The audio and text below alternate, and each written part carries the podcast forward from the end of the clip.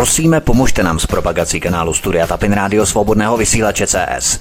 Pokud se vám tento nebo jiné pořady na tomto kanále líbí, klikněte na vaší obrazovce na tlačítko s nápisem sdílet a vyberte sociální síť, na kterou pořad nasdílíte. Jde o pouhých pár desítek sekund vašeho času. Děkujeme. Tak, dámy a pánové, já vás zdravím a vítám. Máme devatenáctou hodinu dvacátou třetí minutu. Pátek devátého dubna roku dva tisíce dvacet jedna, kdo má jmeniny, nevím, takže se jim za to omlouvám. Ale máme tu pravidelný pořád, tedy hovory u Klábosnice s Vítkem a panem V K, a neb tedy co týden dal, vzal a uh, poskytl. A poskytl. Tak, Vítku, já tě vítám. Ahoj Martine, zdravím Ahoj. tě a zdravím všechny zároveň naše posluchače Svobodného vysílače, čtenáře Aeronetu. Přeju krásný sluncem prozářený páteční večer, i když se má prý trochu ochladit, trochu více ochladit, to počasí je skutečně jako na horské dráze. Nicméně v sále je krásné počasí, tak vás zdravíme, doufáme, že se k nám i dnes připojíte v našem tříhodinovém maratonu. Zdravím všechny a ahoj V K. No ahoj Vítku, ahoj Martine, já vás zdravím, dneska začínáme opět včas, byli jsme tady včas, chvilku jsme čekali na předání e, z vedlejšího studia, takže já vás zdravím, no a pustíme se hned do prvního tématu, dneska to bude bohaté, splníme taky jedno přání na zpracování jednoho tématu, Egypt samozřejmě bude, takže to vám neuteče, no tak já vám přeji krásný pěkný večer. Super, super, je to vaše. Bude všechno, bude Egypt, bude muslimské bratrstvo, bude úplně všechno dnes. Samozřejmě o nic nepřijdete, takže se do toho pustíme. První téma. Advokátka Jana Zwirtek-Hamplová, mimochodem ta byla také u nás u studia Helenu Helenky, tak tato advokátka zpracovala analýzu a zjistila, že nařízení Ministerstva školství o povinném testování nezletilých školáků porušuje celkem deset českých zákonů a mezinárodních úmluv, ale ve skutečnosti je to ještě daleko horší. Ministr školství Robert Plaga totiž nelenil a rozeslal nařízení o testování těch dětí, které přijdou k přijímacím zkouškám na střední školy. Kdo nebude mít test, bude mu odepřeno právo na středoškolské vzdělání. Vyplývá z hrozivého pamfletu, který Robert Plaga narychlo rozeslal školám těsně před odvoláním ministra zdravotnictví Jana Blatného z funkce. Evropský soud vynesl zlomový a děsivý verdikt, který může zcela reálně vést k zavedení povinného očkování všech dětí i dospělých obyvatel Evropské unie. Naproti tomu advokátní kanceláře v žoldu státu začaly školám radit, že špejlování školáků má probíhat za dozoru policie, pokud by rodiče dělali problémy. Tyto útoky proti rodičům dětí dovedly právníka k seznamu dobrých rad, které, kterými by se rodiče měli řídit od dvanáctého dubna ve chvíli, až jejich děti nastoupí do škol. Jak postupovat, koho žalovat, jaké argumenty k ukončení protiprávní činnosti školy použít, jak chránit sebe a dítě před odběry genetického materiálu ze strany školy proti vaší vůli. Právník našel celou řadu postupů, jak bránit zdraví a ústav, ústavní právo dítěte. Mnozí rodiče se nechtějí pouštět do tvrdé konfrontace s policejní a justiční, hlavně školní přesilou. Ovšem teď dochází skutečně k lámání chleba, a i když člověk intuitivně se snaží konfliktům předcházet, vyhnout se jim, v životě nastanou prostě situace, kdy eh, není vyhnutí a dítě znamená více než zásada úhnout za každou cenu a vyhýbat se konfliktům za každou cenu. Vedle těch článků V K zkusme namodelovat situaci, přijdeme do školy s dítětem v pondělí, běžně děti chodí třeba sami z vyšších ročníků, ale tentokrát přijdou i s rodiči a mají se nechat testovat, vrazit si špejly do nosu. Co má rodič v této situaci říct nebo udělat, aby to mělo dostatečnou váhu a dítě se nemohlo testovat, ale zároveň, aby mohlo jít do školy. Je to vůbec možné splnit takovouto kombinaci od pondělka dvanáctého dubna? Tak tady třeba říct, že jakoukoliv argumentaci, to je zatím jako rada od právníka, jakoukoliv argumentaci použijete proti, řekněme, pracovníkům škol, základních škol, tak oni nemají jinou možnost, než tlumočit instrukce a informace, které přicházejí ze zhora od Roberta Plagy z Ministerstva školství. Oni v podstatě ani nemají žádnou autoritativní možnost takzvaně provádět override, nebo to znamená nějak měnit to rozhodnutí ministra školství. To, co přijde eh, ředitelům na stůl, je de facto dané. Oni jsou pouze vykonavateli toho, co rozhodne Robert Plaga, který opravdu dělá neuvěřitelné věci. A e, tohle to je pouze důsledek jakéhosi stavu, kdy Čínské lidové republice e, byly za minulého, e, dnes již tedy odvolaného, e, nebo v dobách odvolaného ministra zdravotnictví Jana Blatného, e, byly nakoupeny testy od e, čínské společnosti, e, které byly dovezeny do České republiky. Teď momentálně v těchto hodinách nebo včera a také dnes už byly distribuovány do českých škol, dostali jsme informace, dostali jsme fotografie, kompletní zprávy, jak to vypadá. No a to, co vlastně z toho vyplývá, je, že se jedná o jakési antigenní testy, nad kterými našemu kolegovi, se kterým konzultujeme všechny tyto zdravotní otázky okolo covidu, doslova vstali vlasy hrůzou na hlavě, protože to je něco neuvěřitelného, co se odehrává. My to samozřejmě rozebereme, z jakého důvodu se to, roz, se to odehrává, ale tyto testy, kterými se budou od pondělí vlastně testovat školáci na základních školách v těch jednotlivých vybraných ročnících, tak fungují na bázi takzvaného koloidního zlata, což je speciálně laboratorně upravený reagent, který se používá s izolovanými prvky e, myších antigenních e, vzorků SARS-C o V dva, e, které vlastně jsou jakoby inhibitovány V, v tom, na tom primeru, to znamená, to je ta destička, a při kontaktu s antigenem SARS-C o V dva, to znamená s antigenem z toho vzorku, vytřeného vzorku z nosu, dojde k chemické reakci, která ten primer, tu podložku nasáklou, zbarví tím proužkem. To je taková ta typická charakteristická reakce. Ale o co jde?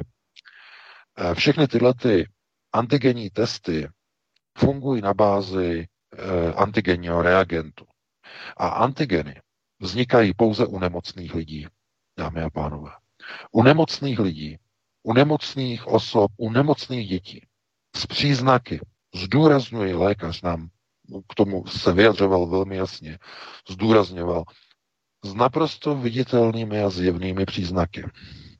Člověku je špatně, má horečku, je mu zlé, bolí ho klouby, bolí ho nohy, to znamená ty typické příznaky té covidové nemoci, to znamená tohleto, když propukne, tak je to reakce vašeho organismu, že váš imunitní systém se nastartoval a začíná bojovat. S čím začíná bojovat? No s virem. A přítomnost toho viru v těle je e, v, v akci e, zahájena přítomností tzv. Antigenů.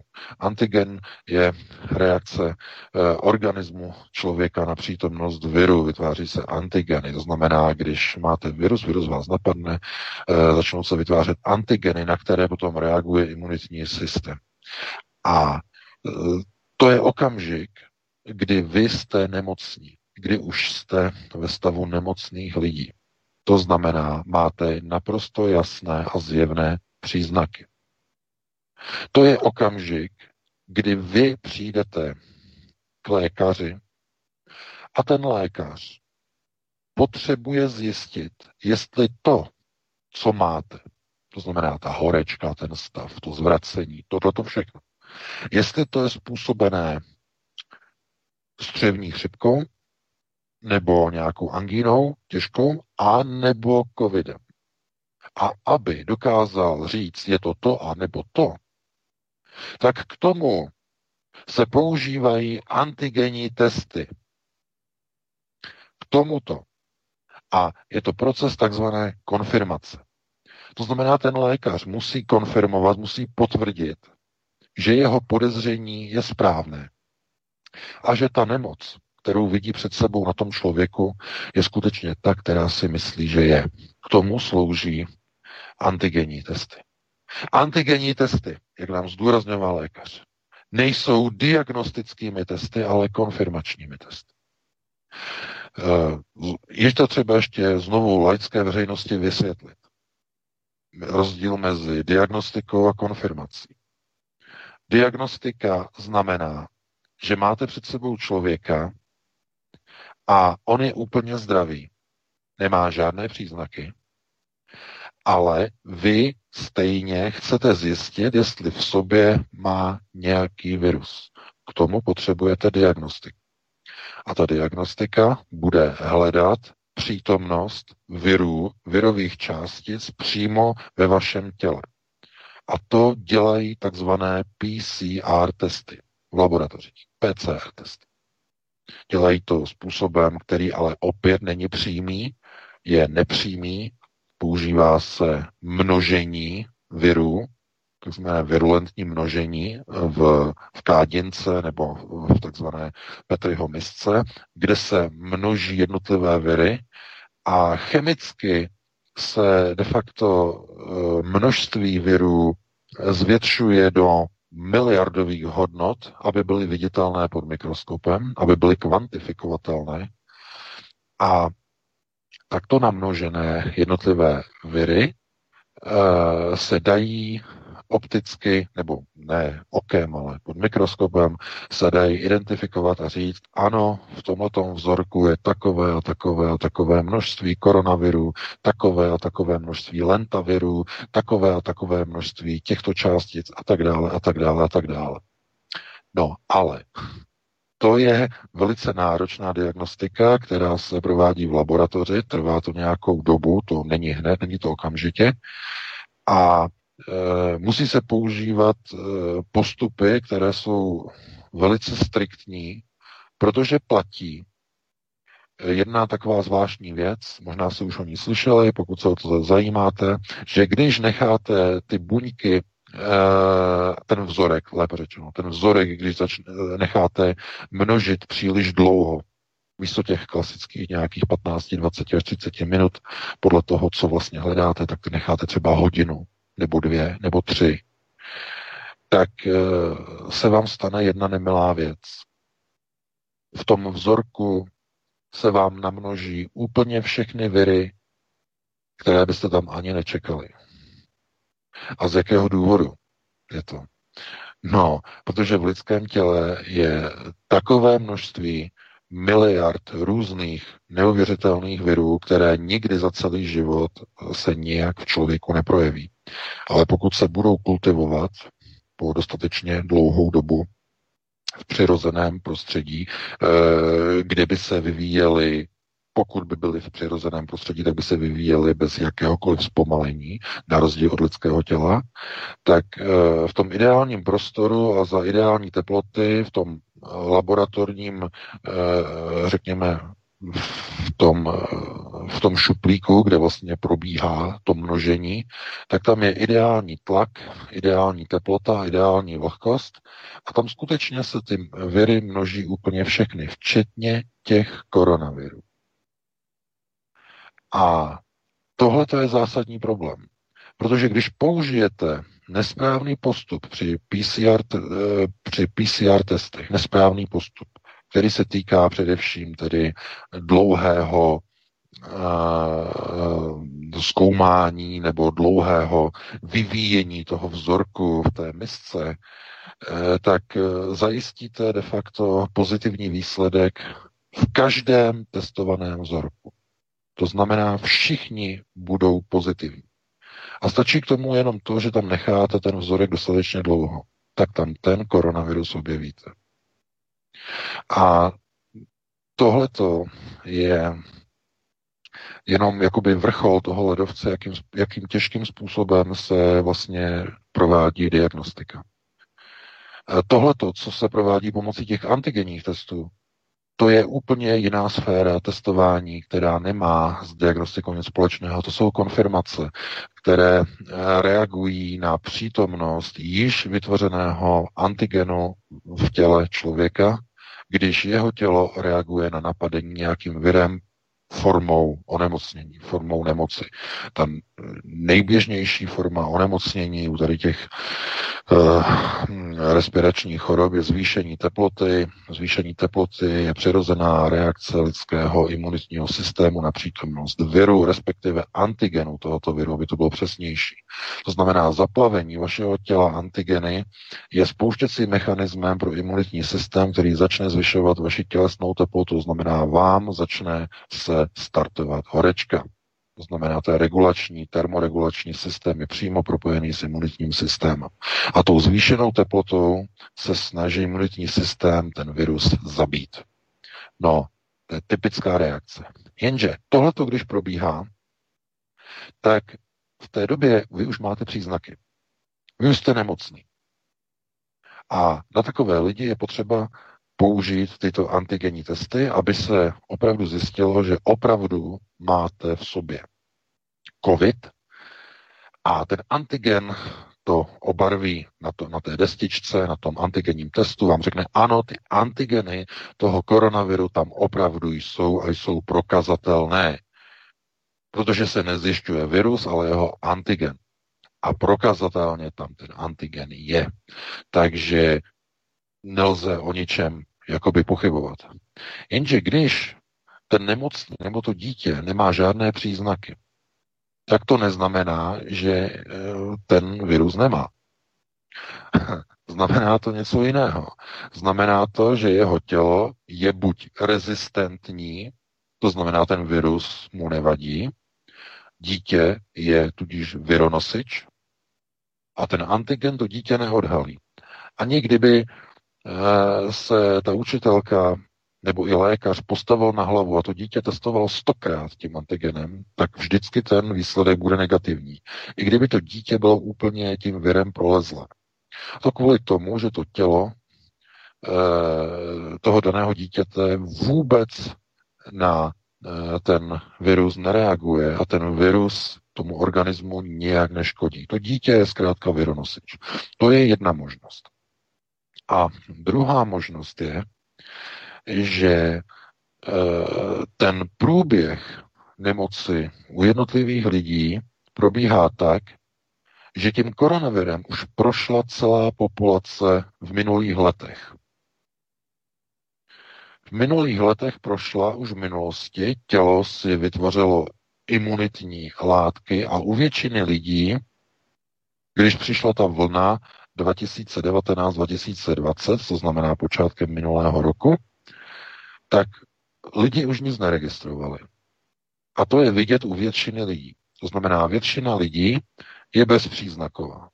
A přitom prokazatelně uh, se pohybují v prostorách, kde ten virus určitě by měl být, kde určitě by ti lidé se měli mezi, mezi sebou nakazit a ono nic. Ono se nic neděje. A někteří lidé hlásí, že e, měli třeba takový pocit, jako že se jim trošku točila hlava, nebo že měli pocit, jako že trošku e, mají vyšší teplotu, ale jinak vůbec nic jiného. Najednou za dva dny to přešlo. Nic jiného. Tohle to jsou typické příznaky e, imunizovaného člověka. Tohle to všechno. A tohle to, představte si, má většina lidí, většina populace. A co to znamená? No, to znamená, že e, ten virus nějakým způsobem, a nebudeme teď vůbec jako spekulovat, jako z jakého, z jakého, z jaké možné příčiny, ale e, organismus většiny populace se umí s tím virem vyrovnat. Je to známý virus pro organismus většiny populace. Pro většinu. To znamená, že je to známý uh, virový subjekt, který má nějaké uh, změny, má něco, uh, co je nového, ale jinak uh, populace s tímhletím virem nemá žádný zásadní problém. Jediný, kdo má problém, tak jsou lidé nad těch šedesáti pěti let věku, že tam je skutečně ta hrozba, ale je třeba si uvědomit, že úplně to samé platí o viru chřipky, která je nebezpečná pro osoby nad šedesáti pěti let. A to samé platí o tuberkulóze, která je nebezpečná pro lidi nad šedesáti pěti let. To samé platí o infekční žloutence, která je prudce nebezpečná pro osoby nad šedesáti pěti let. Všechny viry jsou nebezpečné pro lidi nad šedesáti pěti let. Takže tohleto testování školáků by mělo význam pouze u zjevně nemocných dětí. Pokud by přišli do školy a bylo by jim špatně, učitelka by zjistila, tohleto dítě se potí, to nějaké bledé, tohleto hlásí, že mu je nějak špatně. Ano, tak by se udělal antigenní test a zjistilo se, že jeho tělo je plné antigenů covidu. A ten test by to spolehlivě určil. U zdravých lidí a u zdravých dětí je to úplně k ničemu, protože zdravé, zdravé děti antigeny v sobě nemají. I kdyby měli ten virus v sobě, nevím v jakém množství, tak vzhledem k tomu, že jsou buď již imunizovaní, anebo jsou rezistentní, tak ten test na ně nebude fungovat. A teď jenom vlastně popisuju to, co nám e, napsal kolega lékař. A e, opravdu i mně to připadá, jako kdybychom byli obklopeni blázny, naprostými nýmandy, diletanty s vysokoškolskými tituly, mudr, všude prostě odborníci na slovo, naprosto na slovo vzatí. Ale když dojde na tady ty základní elementární věci, tak oni mlčí, oni nereagují, protože a naprosto logicky oni by byli za hlupáky, oni si nemůžou dovolit jako lékaři být za hlupáky, takže se k tomu raději vůbec nevyjadřují a mlčí, protože kdyby začali mluvit, tak by je ředitel nemocnice vyhodil, protože by dělali problémy, ztratili by licenci, přišli by o smlouvy s pojišťovnama, že jo, by je vyhodili, by byli bez smlouvy. Lékař, prakticky lékař bez smlouvy s pojišťovnou je vyřízený, je hotový. To znamená, všichni tuhletu hru musí hrát. A ty testy z Číny, to je kapitola sama pro sebe. Vy byste si řekli, když se dvakrát týdně budou české děti, školáci, testovat jakýmisi testy, které jsou sterilizované etylenoxidem a budou si je dvakrát týdně strkat do nosu, no tak to přece musí být ty testy naprosto certifikované, to musí být spolehlivé, vyzkoušené. Ale ono se ukazuje, že to vůbec tak není.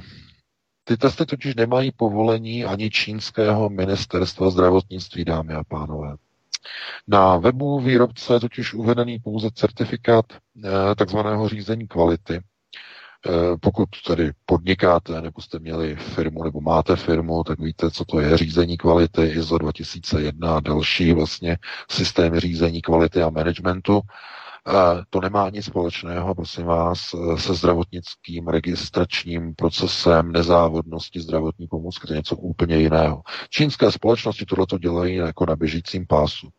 Oni k tomu přidají certifikát, který je v angličtině, s někdy takovou trošku zvláštní angličtinou, dají tam certifikát, dají tam k tomu nějaká čísla, která vyjedou z nějakých databází a vidíte, náš produkt je certifikovaný, ale ve skutečnosti ta čísla, která tam jsou, znamenají systém řízení kvality, systém řízení provozu, systém řízení bezpečnosti práce na pracovišti, systém řízení likvidace chemických látek e, příslušnými směrnicemi. E, další je tam I S O certifikát na nakládání s chemickým odpadem výrobního podniku. Další I S O je tam certifikát e, zaměstnaneckého řízení a péče o zdraví zaměstnance.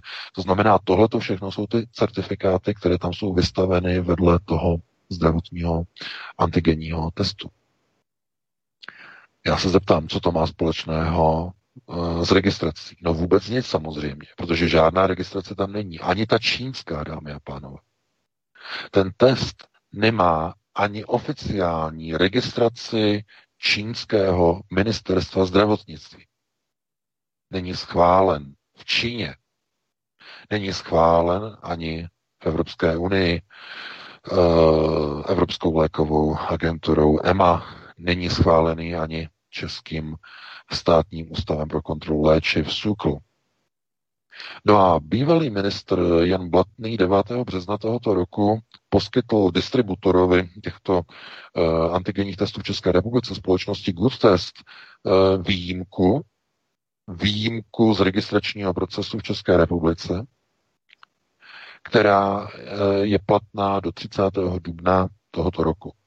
Čili tyto čínské testy, kterými se budou od pondělí e, čeští školáci testovat, mají výjimku udělenou bývalým ministrem zdravotnictví Janem Blatným do třicátého dubna tohoto roku.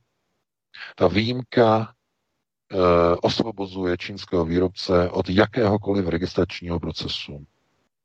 Dává mu pardon, generální pardon, že do třicátého dubna nepotřebuje naprosto žádnou registraci a schválení produktu o jeho nezávadnosti. Bývalý ministr zdravotnictví. Přesně ten, který neustále řval a bouchal na poplach, že Sputnik nemá registraci E M A, Sputnik nemá registraci S Ú K L a já nedovolím, aby něco, co nemá registraci, aby bylo používáno v České republice. Já to nedovolím, my to nedovolíme. My to nedovolíme, S Ú K L to taky nedovolí a já nedám tu výjimku, já nedám Sputniku výjimku, nedám, nedám, nedám, nedám. Ale na straně druhé mu vůbec ne, neudělalo problém devátého března tohoto roku udělit výjimku testům, kterými si budou do nosu strkat a, a dvakrát týdně se budou špejlovat nejzranitelnější občané České republiky. Naše vlastní nezletilé děti. Tohleto, za tohleto byl Jan Blatný vyhozen. Za tohleto. Milošem Zemanem. A já mu za to děkuju. Bylo na čase. Za tohleto. A e, procesy, které probíhají e,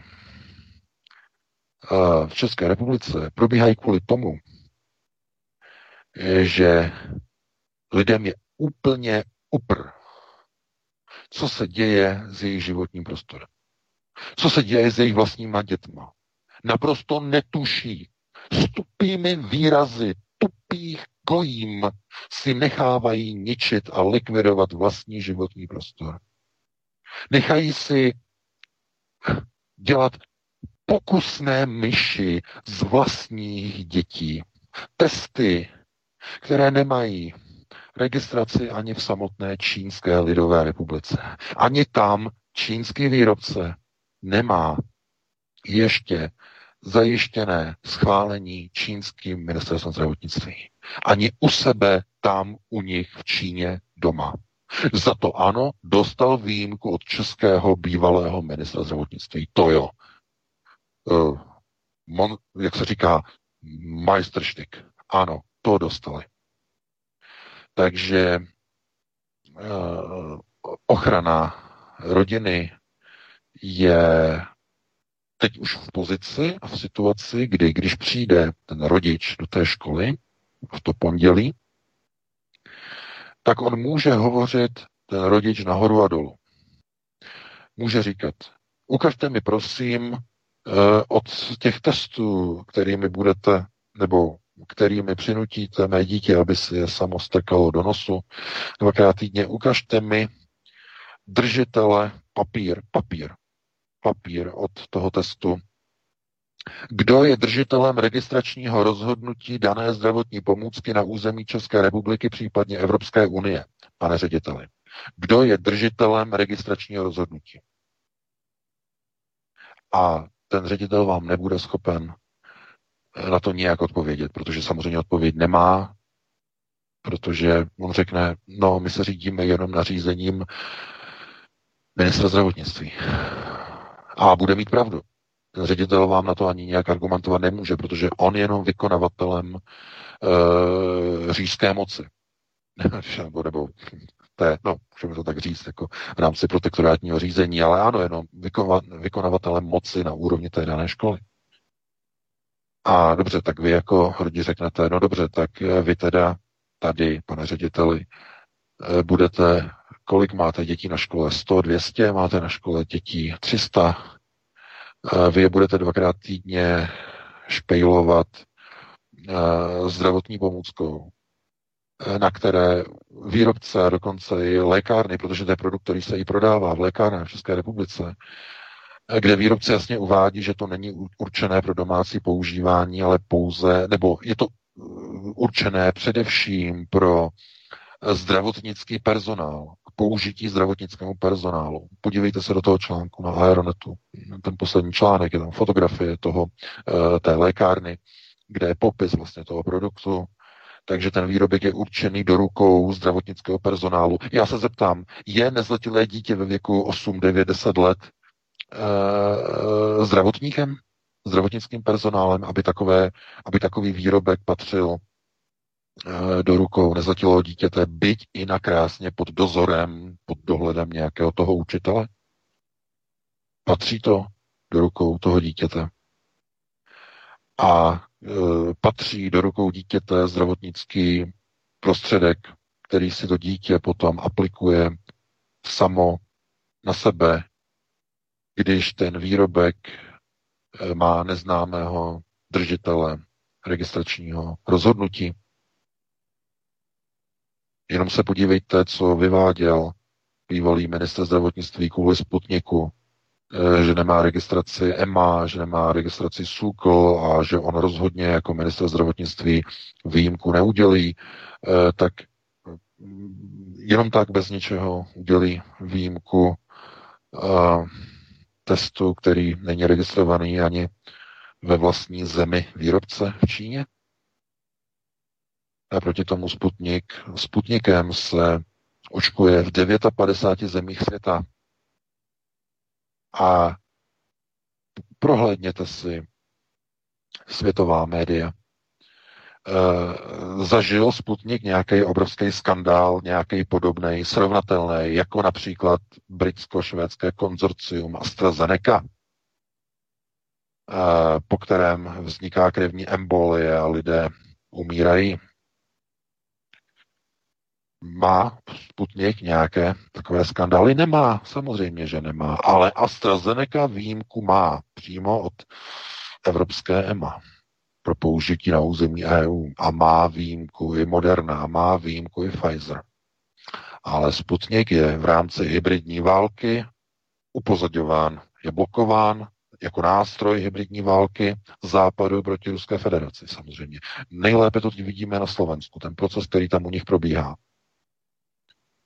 V čele tomu tam šéfují lidé samozřejmě z jejich velvyslanectví, které přes tam ty různé, ty jejich, ty, co tam mají ta korporátní média zpřátelená, tak de facto tam začaly šířit takové hoaxy, jakože Sputnik byl zkoušený na nějakých myších a že nemá ty parametrické výsledky, jako byly uveřejněny v lékařském časopisu Lancet, že to je nějaké jiné a tak dále a tak dále. Ale zajímavé, že slovenský ŠÚKL neprováděl tyto testy s AstraZenecou, se kterou se právě v této chvíli očkují slovenští učitelé a další skupiny Slováků na Slovensku AstraZenecou, zatímco Německo, víte, že Německo zastavilo očkování.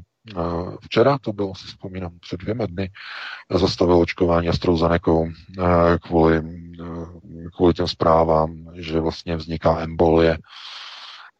Chápete, je to součást samozřejmě hybridní války proti Ruské federaci. Protože Sputnik... Dokonce zastavila i Británie, mimochodem AstraZeneca. Ano, ano, Británie. A Velká Británie, samozřejmě, samozřejmě. Víte, víte, i třeba na tom Slovensku je třeba, aby začaly některé procesy řízení být trochu, trochu drsnější, než jsou v podstatě jako nyní. Slováci stále čekají na nějakého svého mesiáše, stejně jako čeští občané čekají na mesiáše. Um, lidé musí opravdu do ulic, musí vyrazit do ulic, opravdu musí. Nikdo to za ně neudělá. Musí opravdu být demonstrace, musí se být za svá občanská práva, myslím obrazně řečeno být, ne aby někde dělali nějaké násilí, ale pokojně, ale, ale, ale zjevně, zjevně, naprosto jasně, aby, aby demonstrovali za svá občanská práva, protože nikdo to za vás neudělá. A to, co probíhá že se utahují šrouby kvůli tomu, že oni vědí, že lidé nikam nepůjdou. Mají tu svoji knedlíkovou nedělní pohodu, mají v, na lehátku a všichni v podstatě de facto jako čekají na nějakého toho Okamuru, na nějakého mesiáše, na nějakého jiného přítele židovského národa a že on za náma přijde a on bude ten halachim a on bude ten mesiáš, který nás zachrání. Mimochodem teď v Izraeli mají zase nového mesiáše, tam kolem něho tam létají, že jo, to se možná ještě k tomu dostaneme, ale to, takhle to nefunguje. To nefunguje tak, že někdo prostě vás zachrání. Rodina nedokáže už chránit ani svoje vlastní děti. Ne, že by nedokázala, ona ani neví, že je má chránit. To je to ještě horší. To znamená, ani neví, že by se měli starat o to, čím vaše děti budou špejlovány dobrovolně, nuceně, sami děti si budou prostě špejlovat nějakýma tyčkama, nějakýma špejlema z Číny, které nejsou registrované, nemají certifikaci. Chápete? Ale jestliže lidé se nevezmou za svou vlastní rodinu, tak tyhle ty procesy budou pokračovat. A skončí to povinným, mandatorním, celoplošným očkováním celé Evropské unie. Stejně jako včera rozhodl Evropský soud pro lidská práva v té kauze. V té kauze české žaloby z roku dva tisíce jedenáct a dva tisíce třináct v rámci těch šesti rodin, které žalovaly Českou republiku za to, že mandatorně povinně nutí do očkování nezletilé české děti těma dvěma typama vakcín. Vakcín, které se jakoby nuceně a povinně používají pro očkování českých dětí. To jsou ty dvě vakcíny, které jistě znáte. Jsou, je to, zaprvé je to ta hexa vakcína a je to M M R vakcína. Tyto dvě vakcíny jsou jako povinně očkovány dětem, jako povinně, i proti vůli rodičů. A tyto rodiče si ve Štrasburgu od roku dva tisíce jedenáct a dva tisíce třináct stěžovali, že to odporuje lidským právům, protože ochrana nedotknutelnosti integrity těla lidského člověka je nedotknutelná. Soud to uznal, že tato nedotknutelnost listiny lidských práv ukotvená v Lisabonské smlouvě, že skutečně platí, ale zároveň uvedl, že je-li to v rámci a v zájmu ochrany celku společnosti a ostatních lidí, potom takové očkování, byť kompulzivně vynucené a mandatorní, je v pořádku a neporušuje lidská práva. Jinými slovy, je-li to v zájmu většiny, potom ochrana lidských práv jednotlivce musí ustoupit. A dámy a pánové, to je fašismus. Jestliže zájem většiny je nadřazen ochraně lidských práv jednotlivce, nastává fašistické řízení. To je fašismus. A přestože se to bude ještě jakoby v rámci jednotlivých ústavních soudů členských zemí Evropské unie tenhle ten rozsudek ještě elaborovat, bude se rozkládat a bude se vlastně zjišťovat, co ten rezultát Evropského soudu pro lidská práva vlastně vůbec znamená, tak je už jasné, že bude mít velké dopady na otázku plošného povinného očkování obyvatelstva v Evropské unii. Protože soud de facto řekl, že zájem většiny je nadřazen ochraně lidským právu. Jedince, jednotlivce. Zájem většiny. To znamená, jestliže většina řekne, my se cítíme ohroženi virem a tudíž jsme se rozhodli, že se všichni v zájmu ochrany všech budeme očkovat, tak skupina lidí, která bude říkat, ne, já nechci, protože uh, já k tomu nemám důvěru, nebo z jakéhokoliv jiného důvodu, úplně z jakéhokoliv si dokážete představit, tak oni řeknou, na to ty nemáš právo. Uh, ty sice máš uh, tady zakotvenou nedotknutelnost svého těla, integrity těla, nedotknutelnost, nikdo tě nemůže nutit se nechat očkovat, ale protože to je v zájmu většiny a ochrany většiny, ty se musíš podřídit. A od toho už je jenom krůček k takzvané násilné vakcinaci. Policisté chytí člověka, za pomocí hmatů a chvatů mu zkroutí ruku a zdravotník ho naočkuje. Teror. E- Očekávajte zhruba šest až osm měsíců, než to bude takto rozhodnuto. Do konce roku věřím, že to může být takto rozhodnuto. Takhle daleko to došlo. A je to jenom kvůli tomu, že ve společnosti není žádný odpor. Na nákupní frontě klid, dámy a pánové. Opravdu. Lidé byli naprosto pacifikováni, byli uklizeni do izolací, tam sledují všechny ty televize, tam sledují všechny ty Netflixy, všechny ty H B O a tak dále.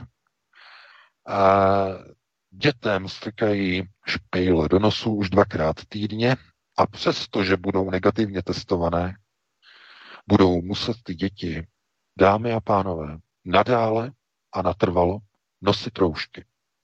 Což je další věc, kterou bych chtěl ještě rozebrat. E, asi jste očekávali, předpokládám naivně, samozřejmě mnozí, že když teda se jim podřídíte, takže oni vám splní to, co vám slibovali minulý rok. Když se necháte testovat, když se necháte očkovat, tak se vrátíte zpátky do normálu. A tady to vidíte.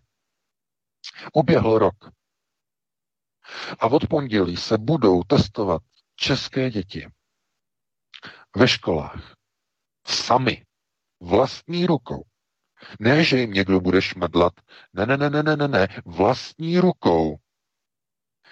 A když budou mít ten test negativní, získají ty děti svobodu, budou si moci sundat ty roušky, když teda jsou oficiálně označení, tak já jsem negativní, no to je super, já jsem zdravý. Ne, učitelka řekne, ne, ne, ne, ty si musíš nechat roušku, ty si musíš nechat roušku. A to dítě, ale paní učitelko, vždyť já jsem negativní.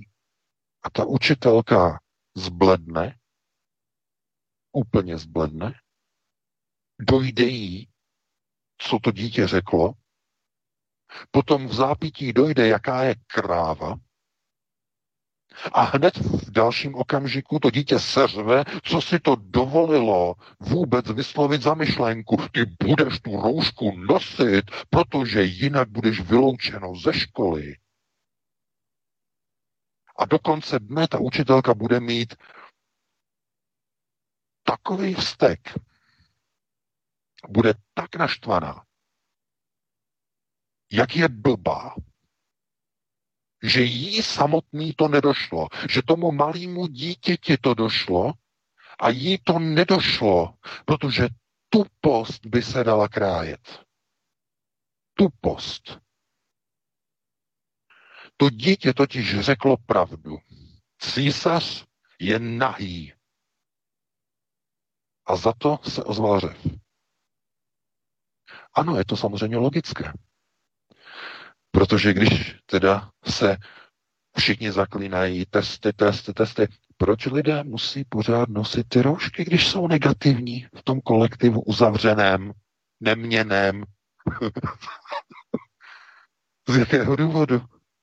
To slučílos? Co se stalo? Že i po negativním testu to dítě musí stále nosit ten lajntuch na ústech. A to dítě to přestane chápat. To dítě se řekne, k čemu ty testy jsou, když já musím pořád nosit tu roušku, já jsem pořád nakažlivý, paní učitelko.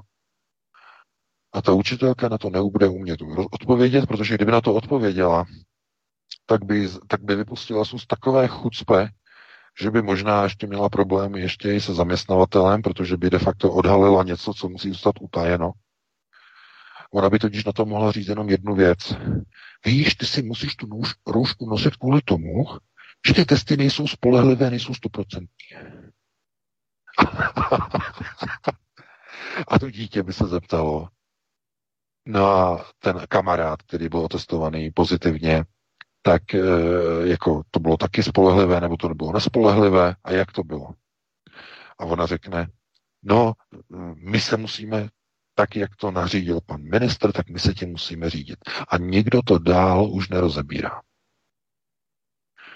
Takže já vám řeknu, jak to funguje. Někdo by si sedl a řekl by, dobře, já do toho praštím, já se půjdu otestovat tak maximálně, jak je to jenom možné, řekne ten člověk. A on půjde na nějaký ten P C R test, který stojí nějaký skoro dva tisíce korun v Česku, nebo dva a půl tisíce. On se nechá otestovat, to je jako to nejpřesnější, co se, co se může jako použít, a jemu přijde druhý den výsledek, nebo třetí den, no na to rychlejc nejde, a za příkladek si může vlastně asi počkat, asi za tři hodiny je to hotový, ale uh, on dostane výsledek, že je negativní, a teď člověk by očekával, tak uh, on teda bude mít nějaká ta privilegia, on teda bude nosit uh, jenom aktovku v ruce, ale roušku už nosit nebude. Někdo by řekl, ale ono to tak není. On, i když je takhle testovaný, tak on pořád musí nosit tu roušku, ne, nebo už ani ne roušku, už musí nosit respirátor. Takže co to znamená? Co to je? A proč v Americe, že Anthony Fauci říkal, no vy musíte i po očkování nosit roušku, tam bylo to video asi před měsícem v našem článku, jak Fauci říkal, vy musíte i nadále, i po očkování, i po té druhé dávce, musíte nosit roušku. A my nevíme, jak dlouho ji budete muset nosit, protože my nevíme, jestli i po tom očkování nebudete nadále virulentní a nebudete nadále nakažliví a nebudete nadále šířit virus. Řekl Fauci v tom videu. No a tím máte odpověď. To znamená roušky forever. Roušky navždy. Pro děti, pro dospělé asi respirátory forever. Možná, že se budou nosit plynové masky jednoho dne, celoobličejové. Možná lidé budou muset být očkovaní, což je velice reálné, a budou stále muset nosit roušky. Budou si stále muset nosit e, prostě ochranné prostředky a budou si stále muset držet odstupy. Stále se nebudou moci shromažďovat ve velkých davech, ale v nějakých omezených. dvacet lidí venku, deset lidí uvnitř, e, nebo pět takhle, osm takhle, a e, pokud lidé tomu nedají stopku, pokud nevyrazí do ulic, a neřeknou stop covidovému teroru, já zdůrazňuju v, v, v důrazně vysokých počtech do ulic. Já nemyslím taková ta, takové ty, já říkám, komorní demonstrace, které probíhají někdy v Praze v počtu dvacet osm lidí a podobně, ale něco podobného, jako byla demonstrace v červnu dva tisíce devatenáct, milion chvilek dostal skoro tři sta tisíc lidí na Letnou proti Babišovi, tak proč nedokážou lidi dostat tři sta tisíc lidí na Letnou proti covidovému šílenství? No, protože oni, jim to vyhovuje. Lidi si zvyknou. Lidem to nevadí.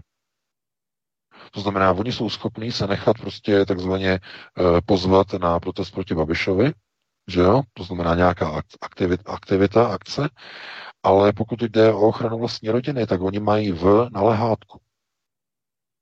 A to je, je něco jako podobného, jako když, že jo, komunisté uh, budovali od roku čtyřicet osm uh, socialismus a po roce osmdesát devět se všichni tvářili, že to nebyli oni, kdo budovali socialismus, to byli komunisti, ne? Tak to bylo. Nebo ne? No to je přesně ten problém. A nejenom, nejenom českého národa. To znamená vždycky tak jako koukat se, to, no to byli komunisti, to ne my. My jsme nevolili jednotnou kandidátku Národní fronty. No to volili všichni, my jsme taky museli a tohleto by byly problémy. A my jsme nevolili a tohleto a jsme se hodili nemoc a, nebo marot a takhle. A my jsme jako nebudovali ten režim a ve skutečnosti ho budovali úplně všichni. Svojí nečinností, nebo ne nečinností, naopak velmi aktivní činností, ale naprosto nulovým odporem. A ten odpor byl tak nulový, že v roce osmdesát devět estébáci si museli udělat pro sebe sedmnáctého listopad. Sami pro sebe. To znamená estébáci sobě, ten nápis. Estébáci sobě si udělali. A ano, přesně takhle to dopadlo. Proto se nemůžete divit, že ty procesy, které probíhají po roce osmdesát devět, jsou takové, jaké jsou.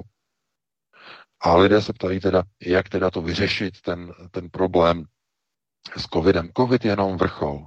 Vrchol nečinnosti lidí. Oni zjistili, že procesy řízení je třeba urychlit. To znamená nasunout nový světový řád, který mezitím se změnil na Brave New World, na uh, velké, duhové, úžasné dobrodružství, kde už nebude muž a žena, ale nějakých třicet sedm pohlaví, kde už se děti nebudou rodit přirozenou cestou, ale budou se vyrábět v inkubátorech pro homosexuální páry a dvojice. To už je jak to ta novinka, že jo, v Číně dítě na, takzvaně podle míry na mustr, ta čínská společnost, která vám dokáže vlastně naprogramovat genově dítě, jaké chcete, jestli chcete evropský typ, asijský typ, jaká barva očí, tohleto všechno znamená, vy si to naťukáte na mobilu, zaplatíte těch sto padesát tisíc dolarů, kolik to stojí a máte dítě přesně na objednávku. No a tohleto za dva roky v Evropě. Hotovo, to je připravené. Už nepotřebují rodinu. Globalčiky. Nepotřebují vás vůbec. Jste obstarožní.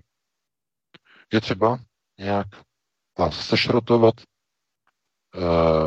z, nějakým způsobem uklidit, e, tak, abyste nedělali problémy, abyste se nebouřili, e, na páté prioritě, že jo, redukce obyvatelstva, redukce na planetě, snižování obsahu testosteronu pomocí chemických látek v potravinách, v nápojích, dlouhé desítky a desítky let, aby bílá západní civilizace nebyla agresivní, aby se nedokázala bránit násilí a bránit teroru. Víte, k obraně před terorem a násilím je ten chemický proces. K tomu potřebujete jednu věc. K obraně potřebujete testosteron. Jakkoliv to zní podivně, zvláštně, neuvěřitelně, tak ano. V mozku totiž obranné centrum je řízeno testosteronem. Pokud snížíte dlouhodobě v populaci úroveň testosteronu, národ se stane poddajným. Nedokáže bránit hranice, nedokáže se bránit migrantům, nedokáže se bránit cizí kultuře. Všechno na úrovni řízení na páté prioritě. Biochemická priorita. Potraviny, látky, léky, znečištění vody v taláty, znečištění e, látky e, těmito e, dalšími e, chemickými vlastně e, estrogeny. Ano, samozřejmě estrogeny, to je jedna látka, která vlastně je všude ve všech vodovodních řadech v Evropě, je estrogen. E, to je přesně ten problém. A výsledek je ten, že celá západní civilizace se nechá likvidovat v rámci obrovského procesu autogenocidy. Proto se nemůžete divit, že na obranu vlastních dětí vystupuje jenom pár lidí na alternativě. To je, no, tak kolik? Tak na škole dvě stě dětí, dva rodiče budou odporovat tomu procesu. Nebo kolik? A pět už je asi moc, že jo? To už by bylo asi moc, když to bych přeháněl. Takže jako neočekávejte znova, jako že někde přijde nějaký mesiáš, protože nikdo nepřijde. Rodiny se musí uh, si uvědomit, že tohle to není normální. Do svého dítěte si strkat dvakrát týdně nějakou špejli, která nemá ani registraci, ani na tom papíru zatraceným není napsáno, kdo je držitelem registračního uh, rozhodnutí, abyste mohli ještě tak zažalovat někoho, když uh, dítě bude mít potom nějaké problémy. Já vás požádám, protože opravdu já na to nemám čas, kdybych na to měl čas, tak se ženu i sám, ale zakupte, zakupte ten test. je, je k dostání v České republice, zakupte ho, pokud máte mikroskop, podívejte se po ten mikroskop, jestli tam jsou ty morgelony. Já věřím, že tam budou zase. A tohleto si potom děti strkají do, nos, do nosu. Tak to zjiš, zjistěte to. Víte to pod mikroskop a uvidíte, jestli tady ty konkrétní, vlastně ten test Sink Clean, jestli teda to je opravdu tak čisté a sterilní, jak teda se uvádí, že by to mělo být, anebo tam někdo něco prostě najde. Chápete, to je úplně jedno. Látky, které tam jsou, nejsou zjištěny, protože to nemá registraci, nemá to registrační rozhodnutí. Každý pitomý lék, který máte, každý paralen, každý, každý acylpirin, když si rozbalíte příbalový letáček, tak se tam podívejte nakonec. A tu druhou stranu, na tu rubovou stranu, dolů se podívejte, co tam je napsáno. Na konci vždycky. Držitel registračního rozhodnutí a název firmy, organizace, která drží registraci v Evropské unii případně. Je to omezené na několik států, třeba střední Evropy a tak dále. Tak tam podívejte. Na každém blbém výrobku to je. Proč to není na výrobku, kterým se budou stovky tisíc českých školáků špejlovat od pondělí celé České republice? Kdo to dovolil? No, bývalý ministr zdravotnictví a byl po zásluze vyhozen. Takže uh, opravdu uh, chybí, ano, je mnoho povolaných, málo vyvolených, to je zcela jednoznačně, ale chybí odpor obyčejných rodin k ochraně vlastních dětí a já nevím, Uh, jako jak tohleto vyřešit. Nevím.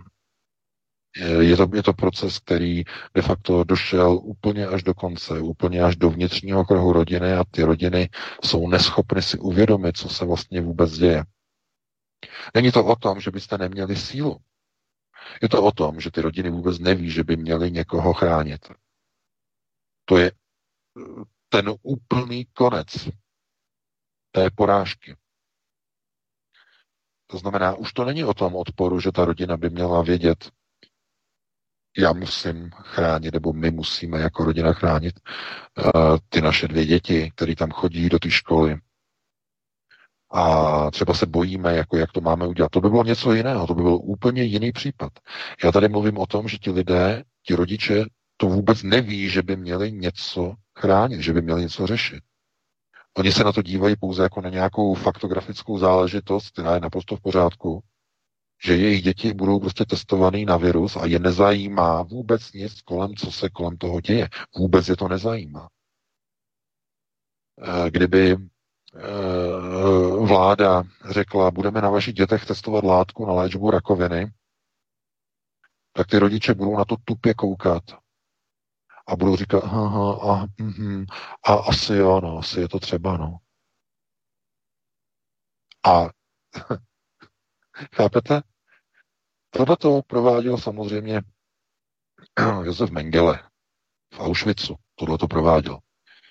Že to budou provádět vlády na vlastních občanech v roce dva tisíce dvacet jedna v Evropské unii, to by mě v životě nenapadlo. Že samozřejmě víme, kdo řídí procesy globálního řízení. Dům Sion, nenávist vůči gojím, vůči jednotlivým národům a tohleto je důsledek. To znamená, jejich soud samozřejmě ve Štrasburku, ten je jejich, to je jejich, tak rozhodl tak, že ty nemáš žádný právo. Ano, že ochrana zdraví, ochrana integrity lidského těla, ano, jistě, ale pokud se většina rozhodne, že chce očkování, ty tomu nemůžeš odporovat. Nemůžeš tomu bránit. Musíš si nechat své děti naočkovat, i když to nechceš. I když je to nuceně, povinně, proti tvé vůli, musíš se, protože je to vůle většiny. A za rok to bude i s očkováním občanů Evropské unie. Přesně takhle. To znamená, nám zde zajímá, že ty nechceš se nechat očkovat. Ty, ohro, ty jsi terorista, ty ohrožuješ všechny ostatní. V zájmu většiny se ho naočkují, jinak budeš terorista. A máš tady lhůtu třicet dnů. Do třiceti dnů se naočkuj, jinak budeš forcefully, násilně budeš naočkován. Za pomoci policie. Přesně takhle. Já nepřeháním. Rozrazí vám dveře. Beranidlem. Chytí vás za ruku. použijou hmatu, hmatu, chvatu a za pomoci vlastně toho přivolaného lékaře, který bude za nima, že jo, stát, tak vám tam dají tu vakcínu a řeknou, no vidíte, a jste očkovaný, no vidíte, ani to nebylo, že jo, no vidíte, už je to hotový, no tak pěkný den, nazdar. A v tom okamžiku budete spacifikovaný. Budete očkovaný, budete moci nadávat jako špaček. A bude vám to ho platný. Protože jste nechali procesy dojít takhle daleko. Ve chvíli, když vám rozrazí dveře, už je, už je to daleko, už nemáte naději na záchranu. Už je pozdě. Můžete už jenom emigrovat, utéct. Ano, útěk z boje je samozřejmě jednou z možností ve chvíli, kde je totální porážka. I na to se musíte připravit. Někteří z vás. Ano, i na to. To není hanba, to je záchrana toho, co vám zůstane. S rodinou do nějaké země, kde to ještě půjde. Já jsem mluvil o Texasu nedávno, možná Florida. Destrukce Spojených států samozřejmě je na stole, to je otázka jenom času. Takže do některého státu, které zůstanou pod kontrolou zdravých národních procesů, emigrovat. Jako se emigrovalo konec konců na přelomu uh, de facto století devatenáctého a dvacátého do Ameriky, jako se emigrovalo před válkou, potom i po válce, po roce čtyřicet osm, tak uh, se bude emigrovat uh, zřejmě i takto. Uh, samozřejmě to ještě předbíháme, některé ty procesy, ale rozhodně nepřebíháme zase až tak daleko. Jenom chci připravit lidi na to, že se otevřelo nějaké okno,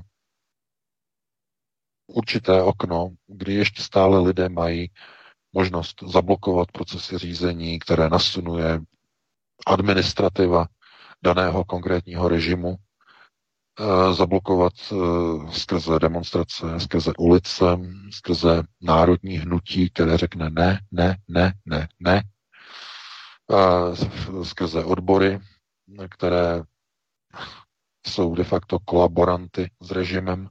Jste možná zaregistrovali, že odborová hnutí kolaborují s vládou na očkování a na testování, protože víte, že většina, ne pozorujeme, ne všichni samozřejmě, ale pokud mluvíme o velkých odborových organizacích, ty jsou skorumpovány velkými nadnárodními koncerny, jak v České republice, tak je to i tady v Německu, je to na Slovensku, je to v Polsku, je to úplně všude.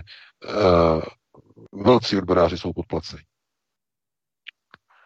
A když se podíváte na ta tisková prohlášení, že tady organizace Kovo, tady ty další strojní, podporujeme iniciativu vlády na testování, pravidelné testování našich zaměstnanců s výhledem na očkování, k potírání covidové krize a zajištění produkce výroby a tak dále, a tak dále, a tak dále. To znamená, ani od odborů nemáte podporu v obraně své svobody. Ani od těch odborů už. Jsou na jejich straně samozřejmě. No, já samozřejmě, tady to bych mohl probírat velice dlouho, máme dvacet dvacet pět, obrovským způsobem já přetahuju, proto jenom závěrem velice krátce, lidé, kteří vlastně půjdou s dětma v pondělí do školy, tak všechny tyto argumenty můžou předložit, to znamená, budou chtít ukázat po zástupci školy, aby ukázal držitel registračního rozhodnutí k dané vakcíně, že je nezávadná. Jelikož vám nic nepředloží, řeknete, nemůžete po mém dítěti chtít, aby používalo zdravotnický prostředek, který nemá schválení na území České republiky. Z tohoto důvodu já odmítám, aby moje dítě uh, si tady to používalo. A ten dotyčný řekne, v tom případě vaše dítě nemůže do školy.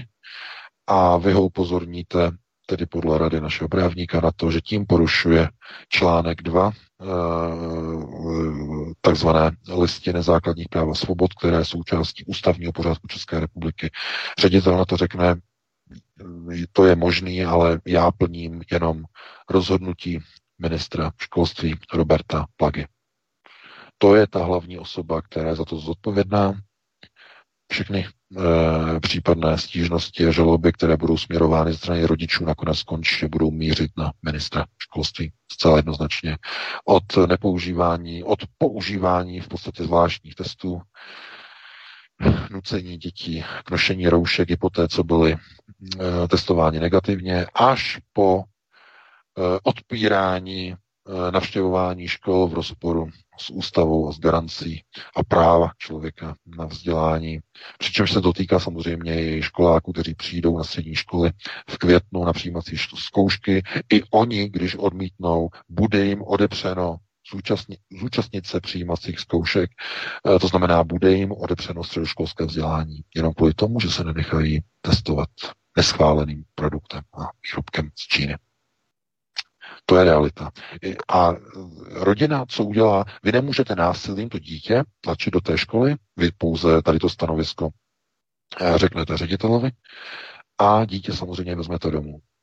Musíte se dohodnout na, pokud na to budete mít odvahu, s právníkem, s advokátem toto řešit a zároveň zajistit se školou náhradní formu vzdělávání vašeho dítěte. Musíte to řešit proaktivně, protože jinak by vám ještě mohli dítě sebrat, pokud by dítě se neučilo. To je, to zdůrazňuje právník. Pozor na to. Pozor, obrovský pozor na to. Musíte e, vyvolat a aktivitu a zájem o pokračování studia dítěte, e, aby to bylo jasné, aby to bylo nezpochybnitelné, aby to bylo dohodnuté se školou. Ale změna, systémová změna ve společnosti může vyvstat jedině z ulice. V této chvíli jedině z ulice. A na té ulici já lidi nevidím, já vidím jenom jednu jedinou věc v České republice. Na nákupní frontě klid. Takže takhle bych tady to téma ukončil a pustíme se hned do dalšího výtku. Pustíme se hned do Egypta V K, protože už máme jen půl hodinky, tak abychom to stihli, vynecháme všechna témata, která jsme tu měli. Já potom ještě upravím popis pořadu, který jsme publikovali v devatenáct patnáct na sociálních sítích. A vrhneme se rovnou na ten Egypt. Globalisté na Bílou sobotu o Velikonocích v Káhiře uspořádali triumfální přehlídku děsivých okultních symbolů vládců nad planetou Zemí.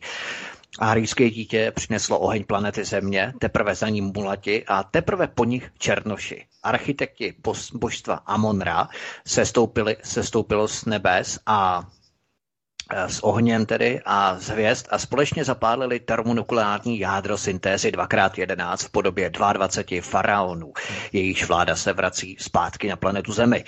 Globalisté odhalili poprvé v historii špici nedokončené pyramidy. Bylo ukázáno, kde se nachází skutečný vrchol okultního řízení. Jak by se V K tuto událost rozebral, protože ta symbolika je skutečně obrovská? No, to je, je to velké téma, na které jsme dostali do redakce mohutná reakce, až jako nezvykle, nezvykle početné, až mě to jako, přímo jako překvapilo. To, co vlastně proběhlo v Egyptě, je s obrovskými de facto okultními přesahy. A pokud tedy sledujete některé ty články, které jsem psal vlastně už v minulosti, tak vám to možná zapadá do sebe jako určitý konceptuální rámec, který momentálně teď se začíná ukazovat. Není náhodou, že Egypt se rozhodl k přesunu dvaadvaceti mumií do nového muzea v, vlastně v, v Káhiře, ale použití vlastně de facto těchto symbolů, těchto jednotlivých de facto artefaktů jenom zobrazuje jakési uzavírání procesu a příchod nového mesiáše, protože je to s obrovským přesahem, tak to, co se odehrálo v Káhiře, mělo pokračování de facto i tento týden v Jeruzalémě. Jeruzalém oznámil, že do Izraele přišel nový mesiáš. Byly zachyceny, jak tam chystám článek, je to velká událost, byl identifikován nový mesiáš, nový zachránce Izraele, který je uctíván, byl přiveden ke zdinářku, tam byl de facto uveden jaké, do jakéhosi stavu, že se stává mluvčím utlačovaných Židů proti vládě Benjamina Netanjahua. Tohle je typický příklad e, situace toho, o čem já často hovořím a vidím, že to stále jako není pochopeno, když se hovoří o válce mezi Židy a Židy. Neustále se o tom přesvědčuji v některých komentářích na Aeronetu, že lidé si představují tu válku na etnickém klíči jako běžné války mezi národy. Jo? To znamená, Němci bojují proti Sovětům, válka těchto proti tamto, tamtěm, to znamená na etnickém klíči, národnostním klíči.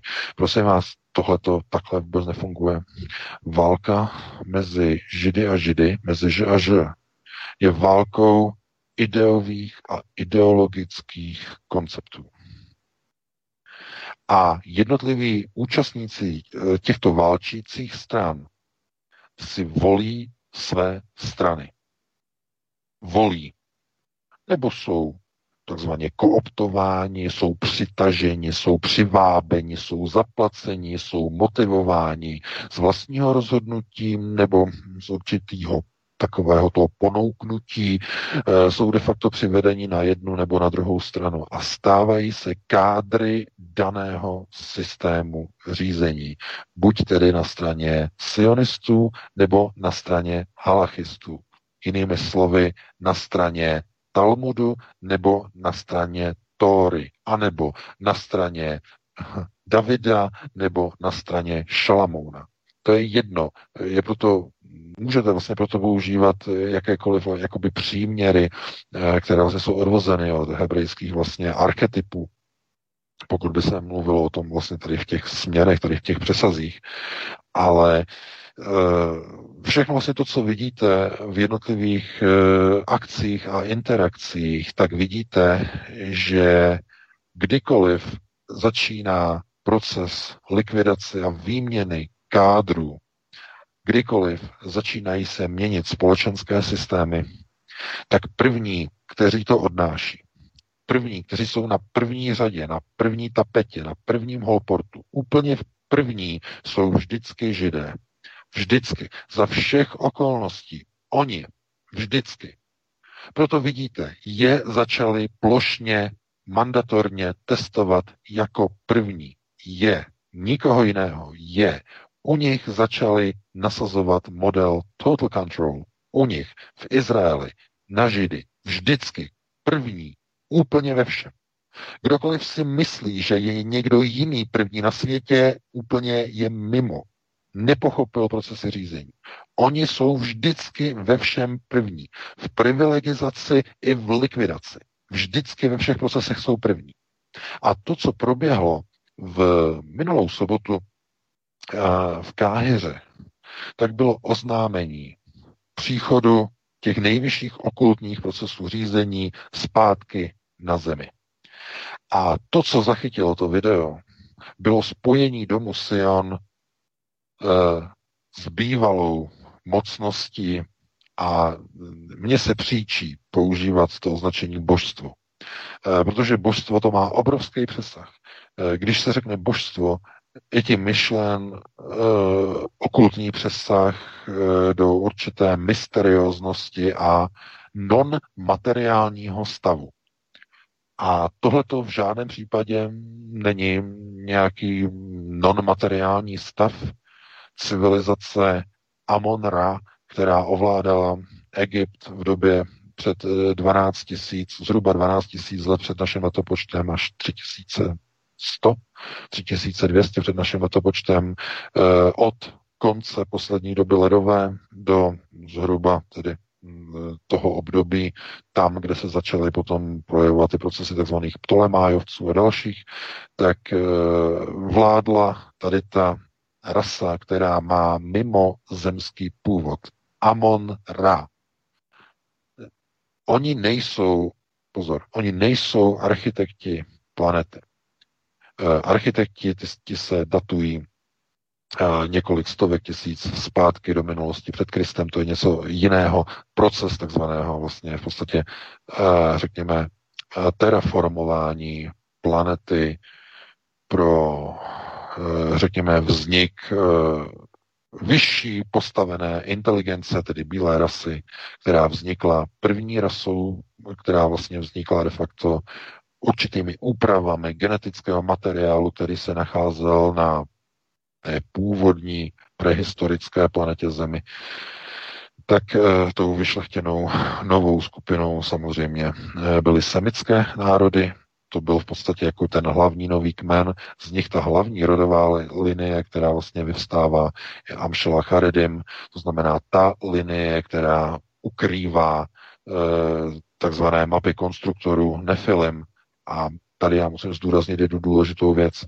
A ty éry příchodu a odchodu Nefilim bylo jich několik. První před více než tři sta tisíci lety, potom sto tisíc, sto dva, sto pět tisíc a před šedesát pět tisíci lety de facto byl to ten, ta poslední iterace, která byla na této planetě. Poté, co přišla, následovala poslední velká doba ledová, která skončila zhruba na tom horizontu deset tisíc let před naším letopočtem, tak se objevila skupina těchletěch, Amonra. A e, tihleti de facto definovali skupinu elit na této planetě. Procesy řízení, válečnictví, e, e, systémy agrese, systémy dobyvatelství, e, válečných strojů. Protože ta rasa je válečná, Amonra. A je důležité teď si všímat toho, když pověřená skupina lidí správcovstvím na naší planetě, správcovstvím, která vychází přímo z, řekněme, z té krevní linie konstruktérů Amšera Charedim, tak oni de facto měli vždycky tu snahu stát se majiteli této planety, vládci, kteří budou kontrolovat tuto planetu. To znamená, to, o co usiluje takzvaný e, světový sionistický kongres, který de facto dneska už má ten přesah e, do systému globálního řízení, to znamená globalizace je jejich řídícím procesem, tak dneska už to není tak zjevné, není to tak e, patrné, jako to bylo třeba ještě před sto padesáti lety. Ale v dnešní době všechny tyto řídící kádry, které se nacházejí na vrcholu globalizace a usilující o kontrolu světových procesů, disponují obrovskou mocí, z nichž ta hlavní jsou samozřejmě jaderné zbraně. A právě po výrobě jaderných zbraní jistě víte, že se začaly na planetě Zemi objevovat e, různé jiné entity, různé létající stroje, různá pozorování neidentifikovatelných objektů právě v době, kdy Američané v Los Alamos odpálili první atomovou bombu Trinity. Právě to byl signál, který proběhl de facto e, na úrovni e, takzvaných e, možná jste sledovali uh, t, t, film velice, já říkám velice prerekvizitní, základní, uh, Above Majestic, tak při odpálení každé atomové bomby nebo termonukleární zbraně samozřejmě automaticky, tak uh, dochází k ovlivňování takzvaných gravitačních vln, které popírají čas a prostor, procházejí časoprostorem. Uh, To, je, to by bylo na dlouhé povídání, ale tímhletím odpálením této bomby to bylo jako stlačení červeného tlačítka, kdy dítě už doroste do podstatné výšky a dosáhne na vypínač. Byl to signál, že lidstvo dosáhlo a dospělo do určité úrovně a stlačilo tlačítko na potvrzení signálu, tady jsme. Dosáhli jsme této úrovně. Ovládli jsme termonukleární sílu. A e, možná jste potom zaregistrovali, je to samozřejmě známé video, e, když Oppenheimer e, de facto viděl, co vyrobil, tak to přirovnal potom ke Krišnovi, to znamená velkému buddhistickému indickému bohovi, který, nebo hinduistickému bohovi, který de facto v indickém vlastně pojetí de facto bohem e, války, který disponuje obrovskou silou a který dokáže ničit světy. A Oppenheimer vlastně to přirovnal k tomu, když Krishna de facto ukázal, jakou disponuje silou a dokáže ničit světy obrovskou silou, e, obrovskou zbraní. A tohle to byl okamžik, který vlastně přivedl celý de facto systém takzvaného světového sionistického řízení na stejnou úroveň, jako jsou tyto mocnosti, které jsou na vyšší úrovni, než byla lidská, nebo než je stále samozřejmě lidská civilizace. A my, když se na to díváme, tak najednou zjišťujeme, že oni nepotřebují za každou cenu a bez, řekněme, nevyhnutelně získat kontrolu nad planetou Zemí jenom svým vlastním přičiněním, svojí vlastní mocí, svojí vlastní silou. Protože i když to dítě vyroste, dokáže dosáhnout na to tlačítko a dokáže zmáčknout ten knoflík, tak ještě nemá tu sílu a nemá ty zkušenosti, aby se mohlo postavit těm velkým, těm opravdu skutečně dospělým. A tenhle ten ceremoniál V, nedě- v sobotu, minulý týden, ukázal symboly o spojení dětí země. To znamená Amšela Charedim s bývalými vládci e, z poslední éry, z posledních, e, řekněme, procesů onoho extraterestriálního nebo extraterestriálního řízení, které naposledy na planetě bylo před nějakými těmi uh, pěti tisíci lety Amonra. Všechny ty symboly, všechny ty signály, které tam v tom videu vidíte, jsou oznámením o tom, že Amonra se vracejí zpátky na Zemi. Sest, uh, začátek toho videa. Sestupují z nebe, uh, z nebes po schodišti jdou dolů. Obcházejí oltář, na kterém je špička vrchol pyramidy. Nejvyšší proces okultního řízení spočívá v rukách Amonra. Vyslanci Amonra přicházejí dolů, nesou nádoby světla moudrosti. Přinášejí ke stéle, která byla zapálena dětmi zakladatelů, a spojují obě světla dohromady. Vzniká proces fúze. Po zažehnutí fúze dochází k syntéze, ke spojení zájmů. Tohle to je součást toho videa. A jestliže Dům Sion se spojil v okultní rovině, v okultních procesů řízení s takovouto mocností, jako je Amon-Ra, oni budou k nezastavení. Nikdo je nezastaví. Obsadí ostatní planetární tělesa.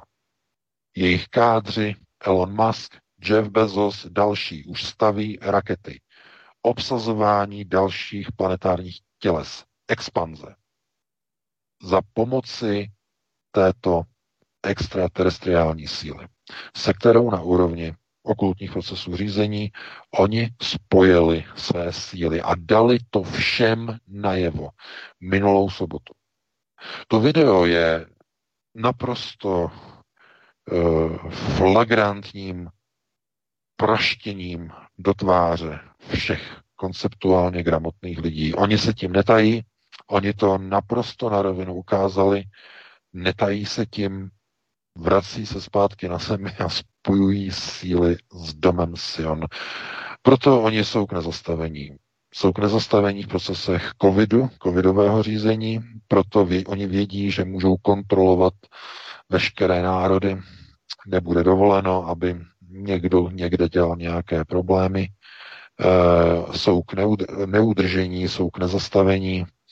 Není dovoleno, aby někdo, kdokoliv jenom pípnul, kdokoliv se pokusí hájit nějaká svá práva, je přehlušen s fašizovanou většinou, která si vůbec neuvědomuje, že se stává spolupachateli vlastní autogenocídy, vlastních národů, vlastní kultury.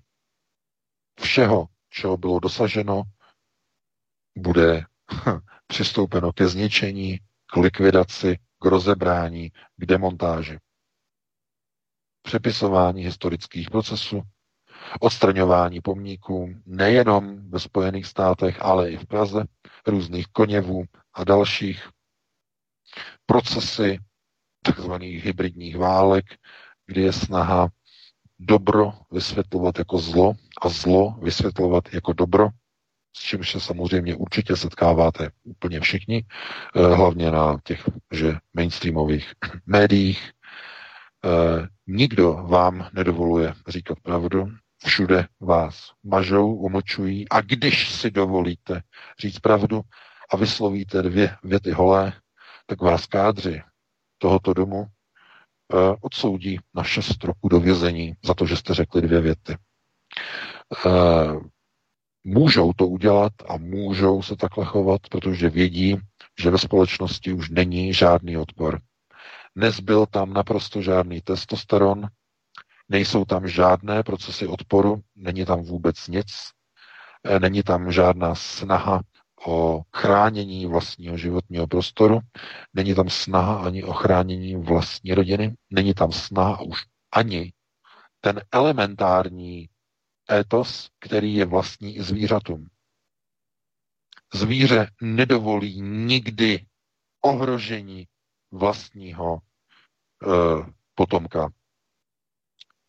Ať už je to ať už je to, já nevím, savec, nebo je to nějaké, nebo jsou to vačnatci, nebo jsou to jakékoliv jiná, jiná zvířata, tak pokud má medvědice, medvídě, pokud vlk má štěně, pokud jakékoliv zvíře má své potomky, tak se snaží je chránit. Nedovedu si představit, že by medvěd dovolil, aby někdo strkal medvědici, ne, nebo malým medvíďatům prostě špejle do krku nebo do nosu, nebo nějak se snažil prostě omezovat, nějak terorizovat, nějak do útlaku. E, prostě ta zvířata dokážou chránit skutečně své vlastní zájmy v tom vnitřním kruhu, ve kterém se nachází.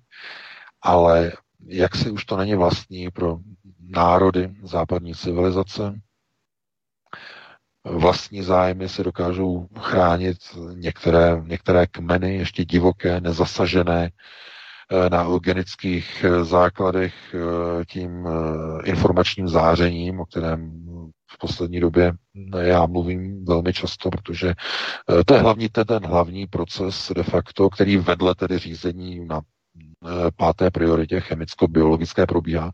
Samozřejmě to je jisté, ale hned vedle něho toto eugenické záření napříč společností. A se ptají lidé, že co to vlastně je, to eugenické záření. To je uh, úplně pro laiky v překladu. Je to propagandistické působení celého životního prostoru na člověka, který dlouhodobým působením mění jeho všechny charakteristické, volní, kognitivní a v konečném důsledku i genetické projevy a změny. To je přesně ono. To je ono eugenické záření.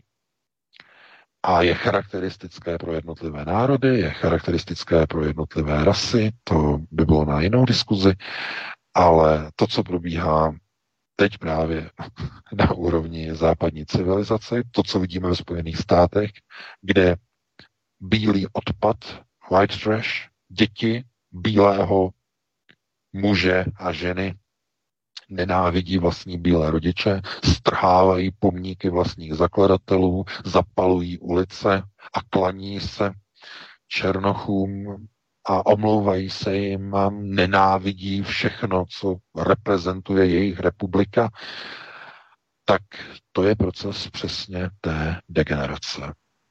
A degenerace je e, přirozeným projevem každého procesu e, živého organismu. Živý organismus se vyvíjí, množí se v jednotlivých generacích, a po nějaké době nastává pokles, úpadek a v procesu degenerace ta rasa zaniká. A ještě předtím, než zanikne, tak se snaží zachránit a hledá různé průniky a průstupy s jinými, ještě ne tak příliš degenerací zasaženými rasami. Což byl jeden z důvodů,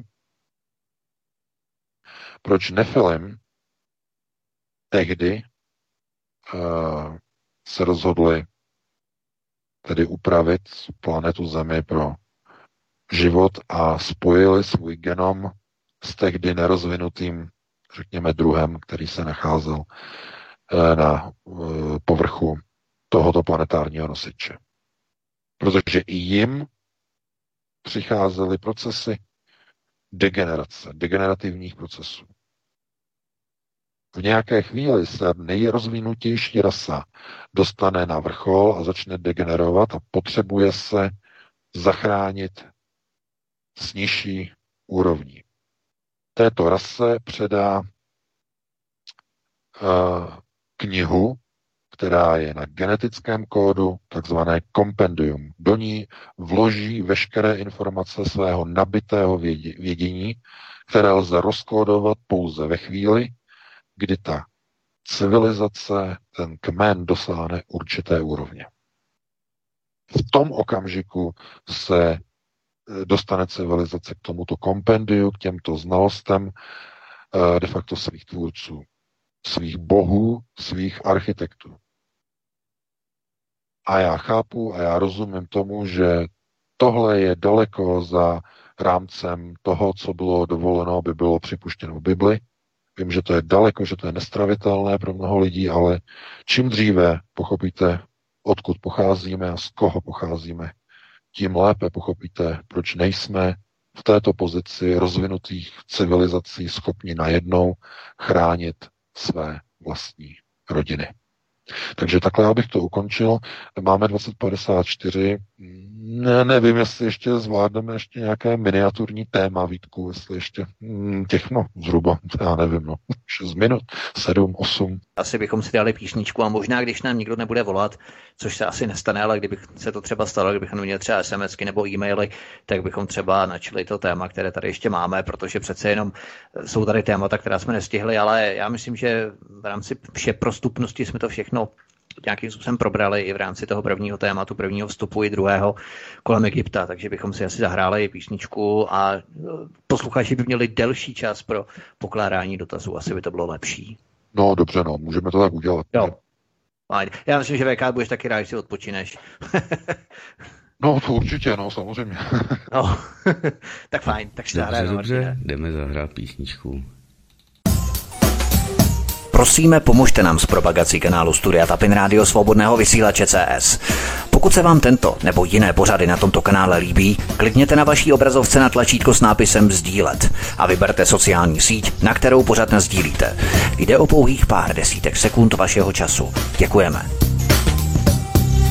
Tak, tak, tak, dámy a pánové, já vás zdravím a vítám ve třetí části dnešních hovorů u klávesnice Vítku V K. Vítám. Já jsem tady, ale nevím, jestli to není příliš brzo, jestli tady V K ještě bude. V K je tady Sám taky, slyším. Skvělý. Tak, tak paráda, můžu vzít první telefon. Jdem na to, ať to sviští po strništi, kdyby se mi to tak povedlo, tak bych to i vzal, ale jelikož se mi to nevede, tak poprosíme, abyste zavolali ještě jednou. No, volají, přijímáme do vysílání, přibíráme svobodný vysílač, dobrý, dobrý večer. večer. Hned můžete. Tady doktorka Ksenije. Zdravíme vás, hned můžete položit dotaz, už jste ve vysílání. Dobrý večer, do Třebíče. Dobrý večer, tady doktorka Ksenije. Já to, já to vypnu vteřinkrát. Tak, vypnout vysílání tak. A mluvit jenom do telefonu. Já bych chtěla říct pár postřehů zase z praxe, e, takže očkování začalo koncem prosince, v lednu, v únoru a v březnu už začínám pozorovat, že lidé na očkovaní začínají být nemocní covidem, včetně kolegů, e, dokonce m, prostě jedna kolegyně onemocněla tímto onemocněním, roznášela to a nakázala celou rodinu a její manžel skončil v nemocnici se zápalem plic. Dále mám potvrzeno od záchranářů, že začínají vozit do nemocnice s vážným covidem také lidi, kteří byli naočkovaní eh, proti eh, covidu. Takže to by byla informace o tom, že zase hm, potvrzuji slova pana V K, že očkování nás eh, nechrání proti onemocnění covid. Dále jsem ještě chtěla něco říct ohledně eh, testování, špejlování dětí. Já první den, kdy jsem nechodila do práce kvůli toho, že jsem se nepodrobila špejlování, jsem potkala na ulici člověka, byl to řidič z nějaké PPLky a říkal mi, že se v práci testovalo deset lidí a do druhého dne všichni měli v nose opar. Jo, takže tady bych chtěla rodiče upozornit, že nikdo vůbec neví, jak to v té Číně balí, za jakých podmínek. Samozřejmě nemá to žádný atesty. A chtěla bych taky rodiče upozornit, že pokud dítě dostane třeba nějaký ten herpetický opar, tak tyto infekce můžou být nebezpečné, protože může vzniknout neuroinfekce a děti můžou dostat zánět mozku a může dokonce na to umřít. Takže to by bylo k tomu špejlování dětí, aby si to rodiče opravdu rozmysleli, zda dítě pustí do školy nebo ne.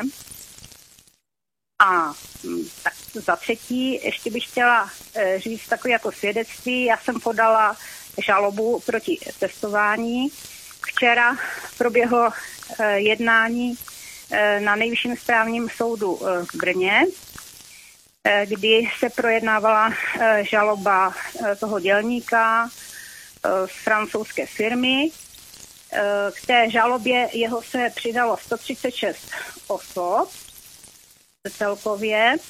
Včera proběhlo teda to soudní jednání v Brně. Šéfem toho senátu byl pan doktor Filip Dinsbír. A bohužel jsme, toto naše, tato naše žaloba byla zamítnutá.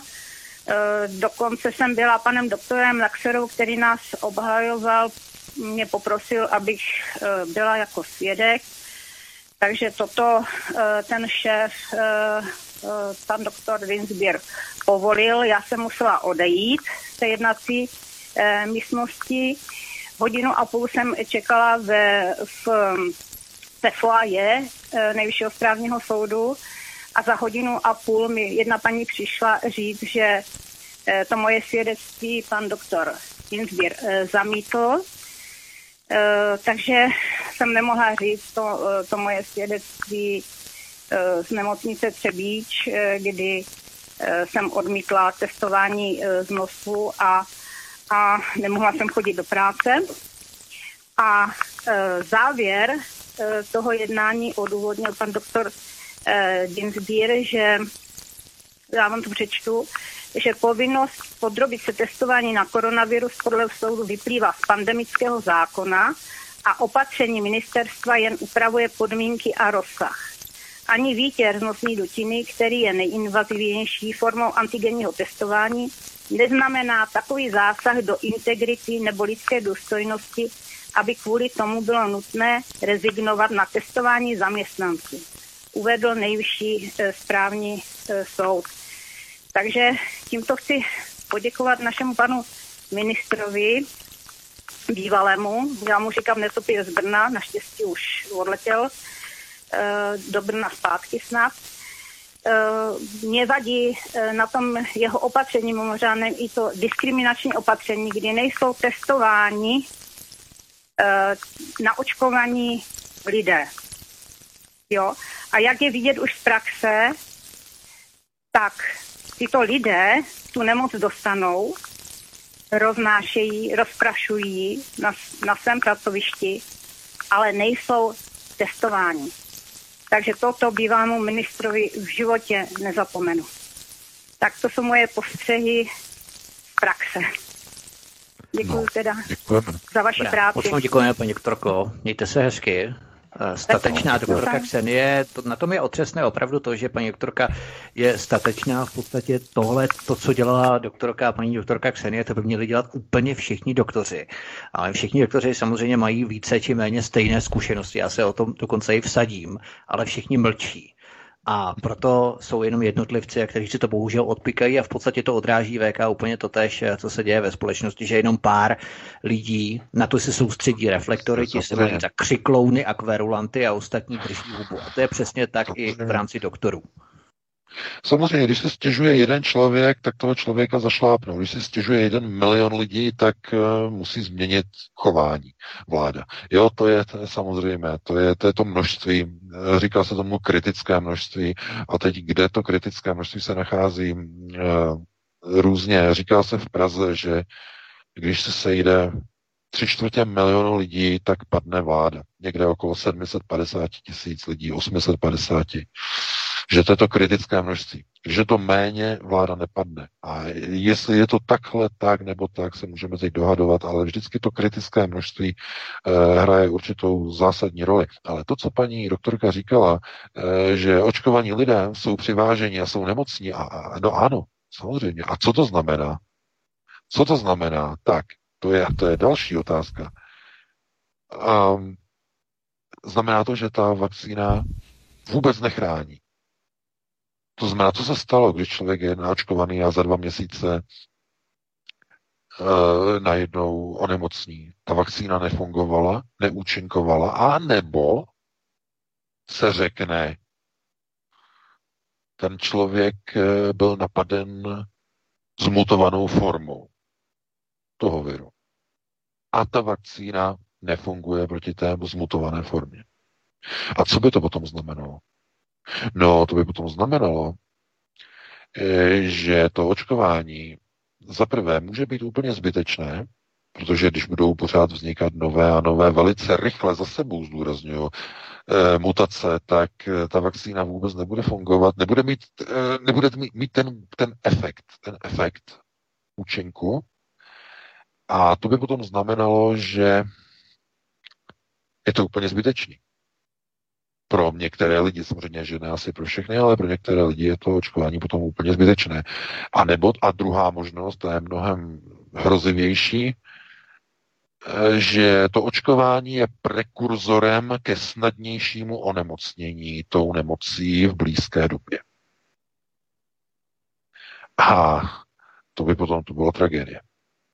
To by potom, to by potom znamenalo, že opravdu a ty vakcíny byly vyrobeny tak rychle, s tak, tak s překotnou rychlostí a byly neodzkoušeny, nevyzkoušeny, že opravdu se můžeme dočkat situace, kdy se zjistí, že ten, kdo je naočkovaný, je více náchylný k onemocnění těžkou formou nemoci COVID. A tohleto, když zjistí více lidí, tak začne, no, začne panika samozřejmě. Obrovská panika.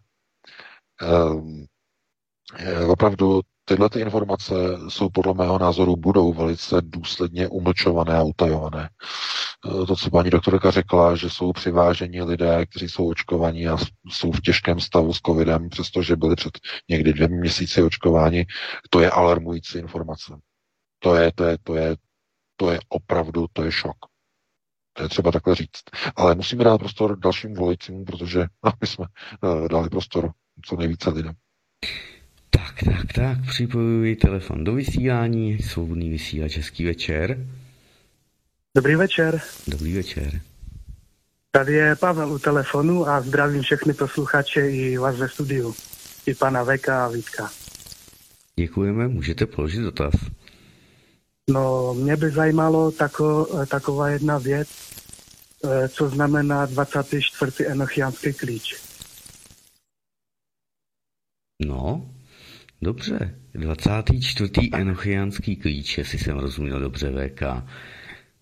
Tak, děkujeme, mějte se hezky. No, já děkuju. Tady už se zase zachází do okultních procesů kabaly. A já se obávám, že zase bychom sklouzli do některých diskuzí. Já myslím, že tohleto asi téhle chvíli asi by nebylo úplně vhodné. Pokud tedy pán mluví o tom, co si myslím, že tedy mluví, tedy zasvěcovací rámce, takzvané stupně, ale opravdu, a doufám, že pán říkal takzvané Enocho, Enochovy klíče, Enochovy klíče. To by bylo ono, to, co asi myslím, a já si myslím, že, že tohleto asi to tady toho pořadu nepatří, aniž bych jako nechtěl nějakým způsobem to nerozebírat, ale už posledně minule já jsem říkal, že všechny tady ty okultní procesy, okultní věci, které se týkají e, různých zaříkávání, různých e, rituálních směrů, e, by asi neměly být rozebírány, minimálně ne veř, veřejně pro širokou obec, protože by znovu se došlo k různým e, T, různým takovým těm jako zkouškám, pokusům, různému experimentování, což je pro laiky velice, velice nebezpečné. Takže já bych poprosil, pokud nám budete volat, volejte nám nějaké otázky, no, jaké otázky, že jo, nějaké takové, které jsou publikovatelné, aniž by museli nezbytně e, zabrušovat do tady těch témat. Já vím, že to mnoho lidí zajímá, ale opravdu je to velice nebezpečná záležitost. Okultní procesy řízení jsou, e, můžete se jich dotknout na povrchu, na povrchu něco málo, hluboko do nich sklouznout je opravdu nebezpečné. Takže dáme prostor asi dalším volajícím. Dobře, dobře. Tak, jdeme na to. Svobodný vysílač, dobrý večer. Dobrý večer, u telefonu Jana, já vás všechny zdravím. Já jsem se chtěla zeptat víceméně na to, že předpokládám, že pan V K, i přestože je anonymní, tak asi někde bydlí, někde žije, někde existuje. To samý Vítek, to samý vy. A já jsem se chtěla zeptat, jak vy konkrétně tuhle situaci budete řešit. Chystáte se k migraci, nebo k emigraci teda? Chystáte se jako žít kde, nebo jak necháte se zmanipulovat, nebo budete do poslední chvíle odolávat očkování? Prostě mě by konkrétně zajímal názor vás jako, jako dvou nebo tří lidí, prostě jak vy se k tomuhle postavíte, protože my samozřejmě s manželem jsme rozhodnutí, že nás jako živí nedostanou. Otázka samozřejmě, jak to bude všechno fungovat, máme nějaký vnoučata a podobně, bijeme se jako lvy, mladí, tak jako chápou, ale nic moc pro to nedělají. Takže my se bijeme za ně za všechny, chodíme na různé demonstrace, teď chceme jet na ten, tu jízdu za svobodu. Prostě opravdu se snažíme těm dětem to vtloukat do hlavy. Oni to jakoby chápou, ale furt nějakým způsobem, kromě snahy, která teda má děti školou povinní, která to řeší hodně, rozhodla se, že při nejhorším prostě vůbec děti do školy nedá, rozhodla se, že jim koupí vlastní plivací testy, protože škola to umožňuje a říkala, že jí to bude stát teda čtyři sta týdně. A že pokud prostě přijdou s očkováním, tak děti veme do domácí výuky a podobně. Takže my to jako v rodině máme všechno srovnaný. Ale pořád je to takový, že ty ostatní děti máme tři a jejich protějšci jsou takový, že prostě vědí, jsou z toho vyřízený, ale nic extra pro to nedělají. A mě by, já jsem se prostě rozhodla, já tady furt manžela manipuluju, že to tady prostě prodáme a půjdeme někam do Ruska, na Kostariku, nevím, prostě spousta lidí utíká na Kostariku a tak dále. A samozřejmě manžel říká, že jsem blázen, že je vlastenec a že tady chce bejt a podobně, a takže to s tím nesouvisí, jo. Ale spíš bych prostě chtěla, jak vy konkrétně tu situaci mm-hmm. sami za sebe, i Vítek, i pan V K, chcete řešit nebo budete řešit. Jo? Děkuji, já budu poslouchat. No, já děkuji za dotaz. No, já děkuji za dotaz. Paní rozehrála opravdu velké, velkými přesahy. Velmi, velmi zásadní téma. Naprosto zásadní. Ano, že její pan manžel, že říká, že samozřejmě, že nebude utíkat, že, že je doma, že jo, tohleto, a že nebude přece utíkat. Že je vlastenec, ano, samozřejmě. Já bych chtěl říct, že ti největší vlastenci opravdu srdcaři, o kterých nikdo asi nemůže pochybovat. Na čele určitě Karel Kryl. Museli po roce šedesát osm emigrovat z Československa. A neemigrovali kvůli tomu, že by měli strach. To, pokud jste Karla Kryla znali a pokud jste ho poslouchali, on to vysvětloval, když potom se vrátil. To bylo už vlastně leden devadesát, tak v, v Rotundě, v, no, v tom baru, tam byl s Havlem, tam byl Havel, tam byl a měl tam ten koncert a on tam vlastně říkal, je, že on neemigroval kvůli tomu, že by měl strach jako z komunistů nebo z té normalizace. Ale on neviděl v českém národě odhodlání s tou situací po srpnu šedesát osm naprosto nic udělat.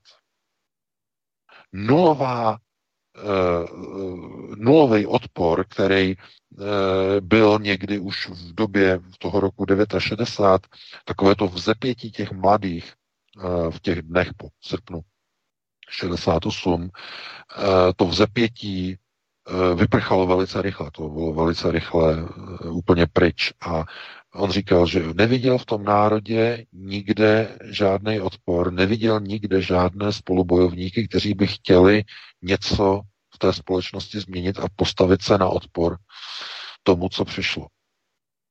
A že neviděl nikde své spolubojovníky. A proto odešel. Proto emigroval. Sem do Německa. Z tohoto důvodu. A ze stejného důvodu potom emigroval v roce devadesát tři, se znovu sem vrátil, když eh, ho přepadla ta deziluze z polistopadového vývoje. To byla jeho druhá emigrace, kterou už nepřežil a v roce devadesát čtyři zemřel. Se říká, že mu puklo srdce. On zemřel na infarkt, tedy infarkt, ale říká se jako, že mu puklo srdce. A to je eh, situace, no, ke který teda asi já i mám hodně blízko, e, protože, jak říkám, na nákupní frontě klid a přetlačit český nákupní vozík je pro mě nadlidské síly. Obrazně řečeno. Tohleto si jako musí asi i více lidí na alternativy jako připustit, že je možné se vlastně vyrovnat se všemi, řekněme, překážkami, s mnoha věcmi, ale jenom velice těžce se dá de facto zhodnocovat situace, kdy vidíte, že nemáte, nebo okolo, vidíte jenom armády poražených a k boji už neodhodlaných spolubojovníků, kteří raději, jak se říká, koukají dolů a tlačí ty miliony a miliony těch nákupních vozíků jedním směrem, nevidí nalevo a napravo. Národ tlačitelů nákupních vozíků, nadnárodních korporátních řetězců, vyvádějících stovky, stovky miliard korun z českého národa každý rok. A e, jenom když vidíte e, tu neochotu lidí, tu neochotu rodin chránit vlastní děti, tak je to jenom ten důsledek. A když paní se ptala, jakým způsobem tedy by se to řešilo, něco někde prodat, e, někde nějaká Kostarika, e, ne, to neznamená teď. To neznamená teď. Určitě ne. To je ještě... To má nějaký čas, to je ještě spousta možností, spousta procesů se bude muset ještě odehrávat. Národ si bude muset ještě sáhnout na dno. Zdaleka český národ není na dně. Ještě stále jsou peníze na výplaty starobních důchodů. Ještě jsou. To znamená, ještě si národ nesáhl na dno. Sociální dno, sociální bezpečnosti. Oni to vědí, co se stane. Nahoře. Oni to vidí moc dobře, režim. A proto už dopředu se snaží lidi přeprogramovat do takzvané indukce chudoby, aby se zvykli na méně. Aby to bylo ufinancovatelné, aby se davy nevzbouřily, až to dopadne jako na té Ukrajině. Lidé bez důchodů a tak dále a tak dále. Je, je, jejich jediná možnost, jak vlastně krach sociálních systémů zachránit na Ukrajině, je vyvolání války na východě Ukrajiny. To znamená přilákání vojensko-průmyslového komplexu ze západu a nasypání peněz do krachující ukrajinské ekonomiky. To, co tam předvádí teď současná vláda ve spojení s Američany, to nasunování těch zbraní na, řekněme, tu hranici doteku, jak je Avdivka, nedaleko vlastně Doněcka, tam ta dělící čára, ta linie. To je všechno vlastně jenom snaha vyvolat válku, de facto je to vrtění psem. Státní rozpočet Ukrajiny zkrachoval počátkem tohoto roku. Oni nemají na výplaty důchodů, nemají na výplaty vojáků, důstojníků ukrajinské armády. Zoufalá situace. To znamená, oni potřebují americké peníze, potřebují nasypat a to není zadarmo. Američané chtějí válku, chtějí konflikt na východě Ukrajiny. A protože přichází jaro, tak je to nejlepší situace, protože když je jaro, začíná se bojovat, začíná se válčit. To znamená, oni odpálí na východě Ukrajiny konflikt. Já počítám počátkem května. Počátkem května tam dojde k zahájení určitých šarvátek, bojů. Rusko i s tím počítá, přesune zbraně armádu na východní hranici. E, to znamená, e, že tohle to ještě v České republice není. To ještě není takhle daleko, takhle hluboko, ale má k tomu nakročeno. S tímhletím obrovským schodkovým rozpočtem, který byl vyroben kvůli covidové krizi, s dalšími schodkovými rozpočty je k tomu nakročeno. A v nějaké chvíli zkrátka budou lidé de facto e, konfrontováni s tím, že budete bydlet v ulici, kde všichni vás nenávidí, protože vy jste jiní. Vy tam nemáte nikoho, e, kdo by sdílel vaše hodnoty. Vy máte neočkované dítě, vy máte netestované dítě, vy jste jiný, s vaším dítětem se jiný děti nekamarádi, vy jste jiný, vy hájíte nějaké pronárodní hodnoty a tak dále, tak dále, jste vylučovaní, e, jste ostrakizovaní. A máte dvě možnosti. Buď se zařadíte, anebo emigrujete. Protože jinou volbu už mít nebudete. Protože nemáte už žádné spolubojovníky.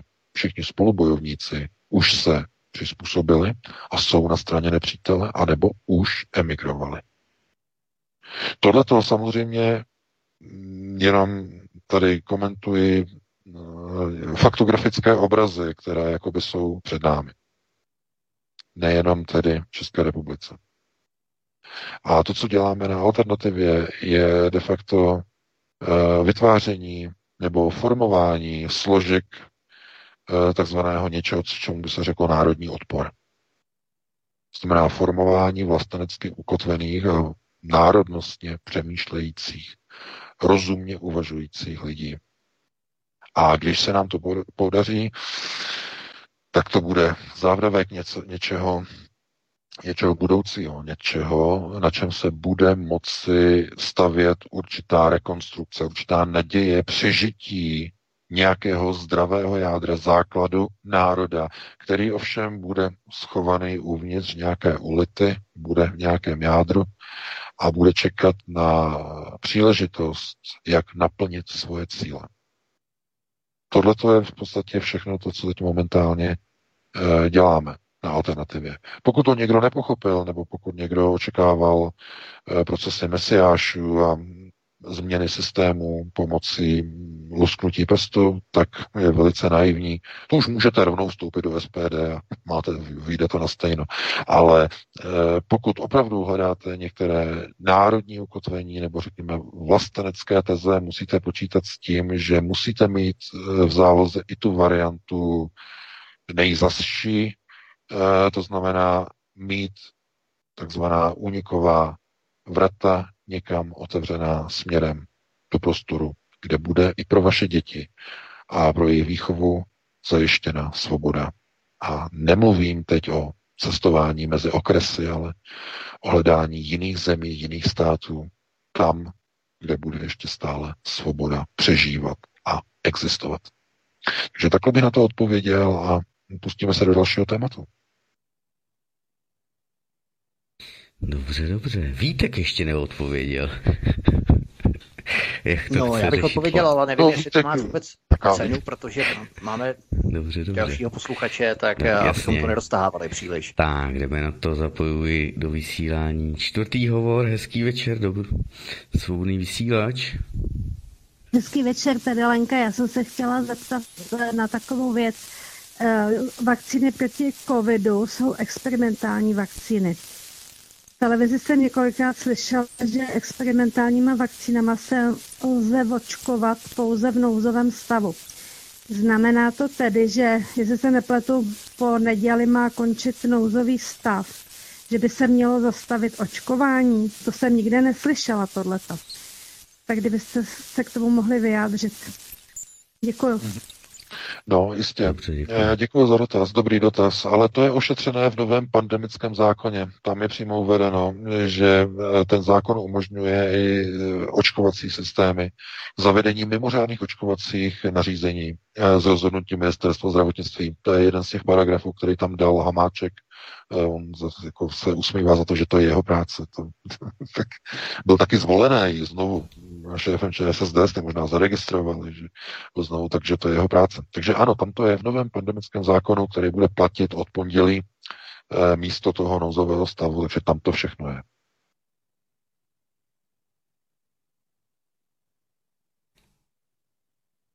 No, halo, halo? Je. Ano, ano, měl jsem no. další hovor, máme no, další, dalšího telefonistu, takže jste hned ve vysílání a můžete položit dotaz. Dobrý večer. Už môžem začať, ano? Áno. Díky, prosím vás, chcel by som sa, volám zo, zo Slovenska, uh, ako, ako už viete. Veľmi málo sa venuje pozornosti jednej záležitosti a to je chystá sa, u nás na Slovensku sa o tom hovorí, výpis nákupných položiek pri platbe kartou do banky. Myslím, že ide o veľmi veľký zásah do súkromia. Z týchto informácií sa dá veľmi veľa zistiť. A chcel som sa opýtať, či už niekde to je v Európe zavedené, či je to podchytené nejako zákonom. Viem, že napríklad v U S A sa to v niektorých štátoch deje. Ľudia tam napríklad, keď si chcú kúpiť pivo, tak to nakupujú na cash, aby sa to nedozvedel ich zamestnávateľ. Proste ohľadom tejto témy som sa chcel spýtať, či to by ste mohli nejako rozvieť, či máte o tomto nejaké podrobnejšie in- informácie, či sa v rámci Európskej únie chystajú nejaké takéto zmeny. Takže len toľko. Ďakujem. Ano, ano, je to, myslím, že to je asi ve dvou amerických státech je tohleto zavedené, myslím jako mandatorně a v dalších několika je to, je to jako volitelná služba banky, ale povinně, povinně snad jenom asi ve dvou státech americké unie je tohleto zavedeno. Pokud by to mělo být zavedeno i, jak tedy pán říkal, možná na Slovensku, tak samozřejmě to je zásah do soukromí, ale naprosto mě to nepřekvapuje, protože všechno přece směřuje k zavedení bezhotovostní společnosti a k, soci, a k systému sociálního kreditu. A jak bude ten kredit nastavený? Za co budete dostávat body v sociálním kreditu? Jako v Číně. V Číně, když kupujete alkohol, přicházíte o body v sociálním kreditu. No, to je ten systém Čavong. Čavong, tomu říkají. Ehm, jako v té mandarinštině. Ehm, to je stržení bodu za nákup alkoholu. To znamená, ano, tam už to je. A to je navázání na sociální kredit. To znamená, vy jdete k doktorovi, vy máte vysoký tlak, vy máte tohleto, vy máte tohleto.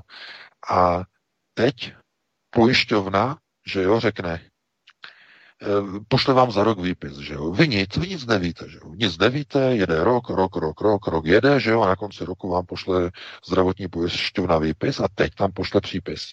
Zaplaťte šest tisíc sedm set padesát osm eur za položky, které vám odmítáme z, z, vašeho zdravotních, z vašich zdravotních zásahů, které jste měl. Vy jste byl za poslední rok osmkrát u lékaře a v tolika, v tolika úkonech jste tam měl vyčíslení pladeb, ale ve výši šest tisíc a něco eur. Vy musíte doplatit ze svého, protože my jsme zjistili, že vy jste v době své zdravotní uh, léčby tam a tam a tam nakupoval svoji, zdrav- svoji platební kartou uh, alkohol, tohleto, borovička, támhleto, tohleto, tady v tom počtu, v tolik a v tolik hodin, datum, hodina, čas, tam, za tolik jste koupil kartou, tolik a tolik a tolik.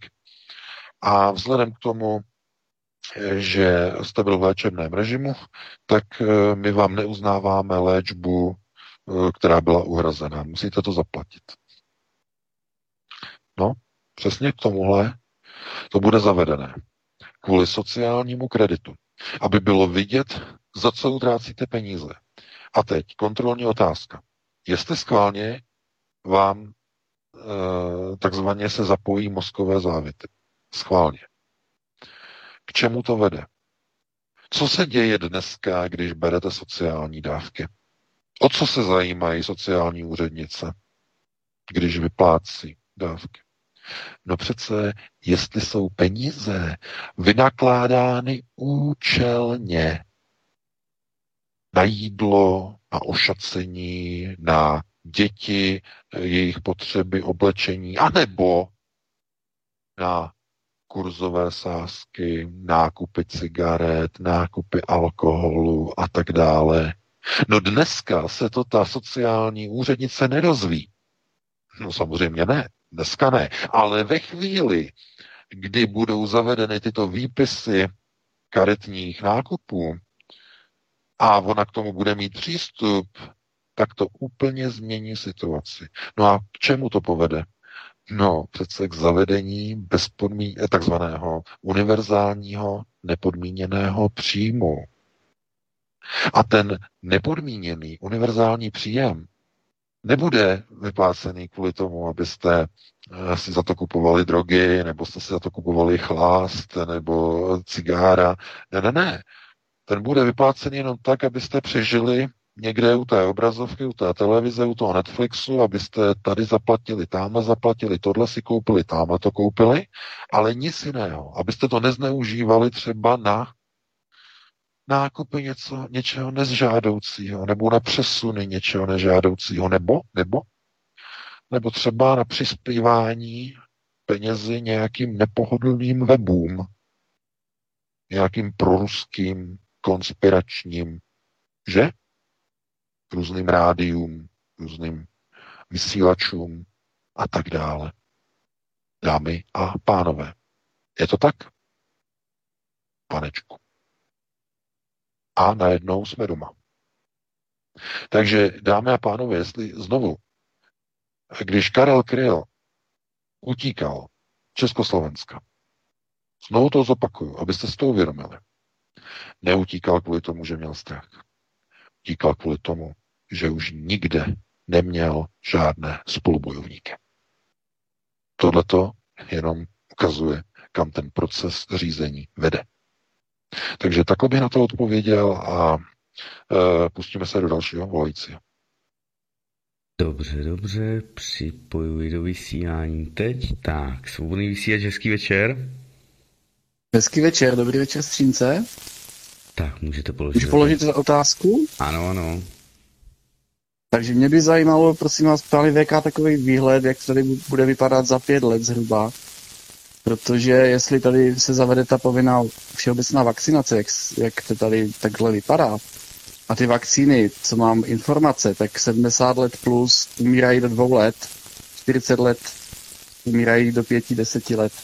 To znamená, kdo tady zůstane, kdo bude vakcinovat, kdo to bude kontrolovat, jak to tady bude jako vypadat za těch pět let tady v tomto hledu. A druhá otázka mě zajímá, prosím vás, Rusko teďka, tam eskaluje vojenský konflikt na Donbasu. A NATO si splní snad svůj sen a konečně to Rusko bude chtít zničit s těma svýma nevojákama nebo s, to svojí, s těma svýma výmyslama, ale prostě to Rusko se asi nedá. A jestli je možnost, že tady Putin kročí a prostě zase tady vyčistí a se tady bude flánit. Ne, ne, ne, takhle, ne. Takhle bych to udělal. Žádné případě. No, děkuji za dotaz. Děkuji za dotaz. Ne, ne, ne, znova. Žádný Putin nikam nevkročí. To je, to je něco naprosto nepochopení. Já jsem o tom mluvil teď vlastně před pěti minutama, deseti minutama, co se děje na Donbasu. To je krize, uvnitř krize, je to vrtění psem. Když má někdo problém, vláda má problém, není na výplaty důchodů a vojákům. Co se udělá, jak se odvede pozornost? No, rozpoutá se válka a řekne se, není na výplaty důchodů a platu vojáků, protože je válka. Chápete? Záměna příčiny, se tomu říká. Namísto korupce a rozkrádání, že samozřejmě ukrajinská ekonomika je cugrund, ta rozkradená, tak aby za to nenesl Zelenský odpovědnost. On, on neví, kde mu lítají motýle, to je, to je já bych řekl druhý Babiš, ale to, on za to vůbec jako nezodpovídá, ten dosazený Kolomojským a tak dále. Ale všichni tam, kteří jsou za ním v pozadí, tak tam rozkrádají tu Ukrajinu. A oni to neřeknou, že to je naše vina. Ne, to je naše vina. Oni se nepřiznají, řeknou, nemáme pro vás vaše důchody, nemáme pro vás vaše, vý, vaše výplaty, řeknou vojákům. No to by bylo povstání samozřejmě. Takže jak to udělají? Jak to zdůvodní? No vyvolají válku, vyvolají válečný střet a hodí to na Rusy. Řeknou, my nemáme peníze na důchody a výplaty důchodů pro Ukrajince, my nemáme na výplaty vojáků ukrajinských kvůli obrovským a horentním nákladům na vedení bojů s Rusy. A hodí to na Rusy, na jejich agresi. Že za to můžou oni, že vyvolali válku a kvůli válce nemá Kyjev na výplaty starobních důchodů. Přesně tohle se schovává za ty manévry těch plechovek obstarožních, které tam nasunuje Kyjev na hranici do Teku, no, tam okolo Doněcku. To je přesně ono, ten důvod. To znamená záměna příčiny. No a co se pán ptal na tu vakcínu za pět let, co bude? To ne, to. Já myslím, že lidi jsou v šoku, když jenom řeknou, co se stane za rok. Když jsem mluvil minulý rok o, o tom, co se bude dít ohledě, ohledně totální kontroly a ohledně toho, lidi nebudou moci chodit do práce, když nebudou mít testy a vakcíny a tak dále. A myslím si, že to bylo dost na hlavu lidí. Ještě jsme si vysloužili takové ty, jako že jsou to konspirace a různé, různé cemperizační prostě pomluvy a tak dále. Já myslím, že lidi mají dost svých starostí na hlavu, aby jsme ještě říkali, co bude za pět let. Nechcete vědět, co bude za pět let. Rozhodně nechcete vůbec to. Nechcete v žádném případě vědět. Opravdu ne, nechcete. To, co musíte vědět, je, že ještě stále prostor k boji, k zaujímání obranných pozic na ochranu rodiny. Ještě není hotovo, není hotovo, ještě stále se e, dají dělat, e, řekněme, odpory a e, ta nesvoboda se dá ještě e, de facto zatlačovat tak maximálně, jak je to jenom možné, ale bude to těžší a těžší, čím méně a méně lidí bude k tomu odhodláno samozřejmě. A vidíme to na zdravotnících, vidíme to na obyčejných lidech, vidíme to na rodičích, že snaha dělat něco proti tomu teroru je opravdu mizivá, je opravdu malá, nepatrná. Když jsou demonstrace, je tam dvacet osm lidí, když je hodně velká demonstrace, je jich tam dvě stě osmdesát a když se zadaří, je jich tam pět set. Tak se říká, to byla obrovská demonstrace. A někomu to stačí, někomu stačí se zakli, za, jak se zvaně zaklinčit, anebo prostě zaklínat e, prostě vlasteneckými vzletnými frázemi a když dojde na lámání chleba a hlasování, tak se hlasuje pro zřizování e, parlamentních komisí proti hybridním hrozbám, e, létají ruce vzhůru pro hlasování pro podporu anexi Izraele a tak dále a tak dále.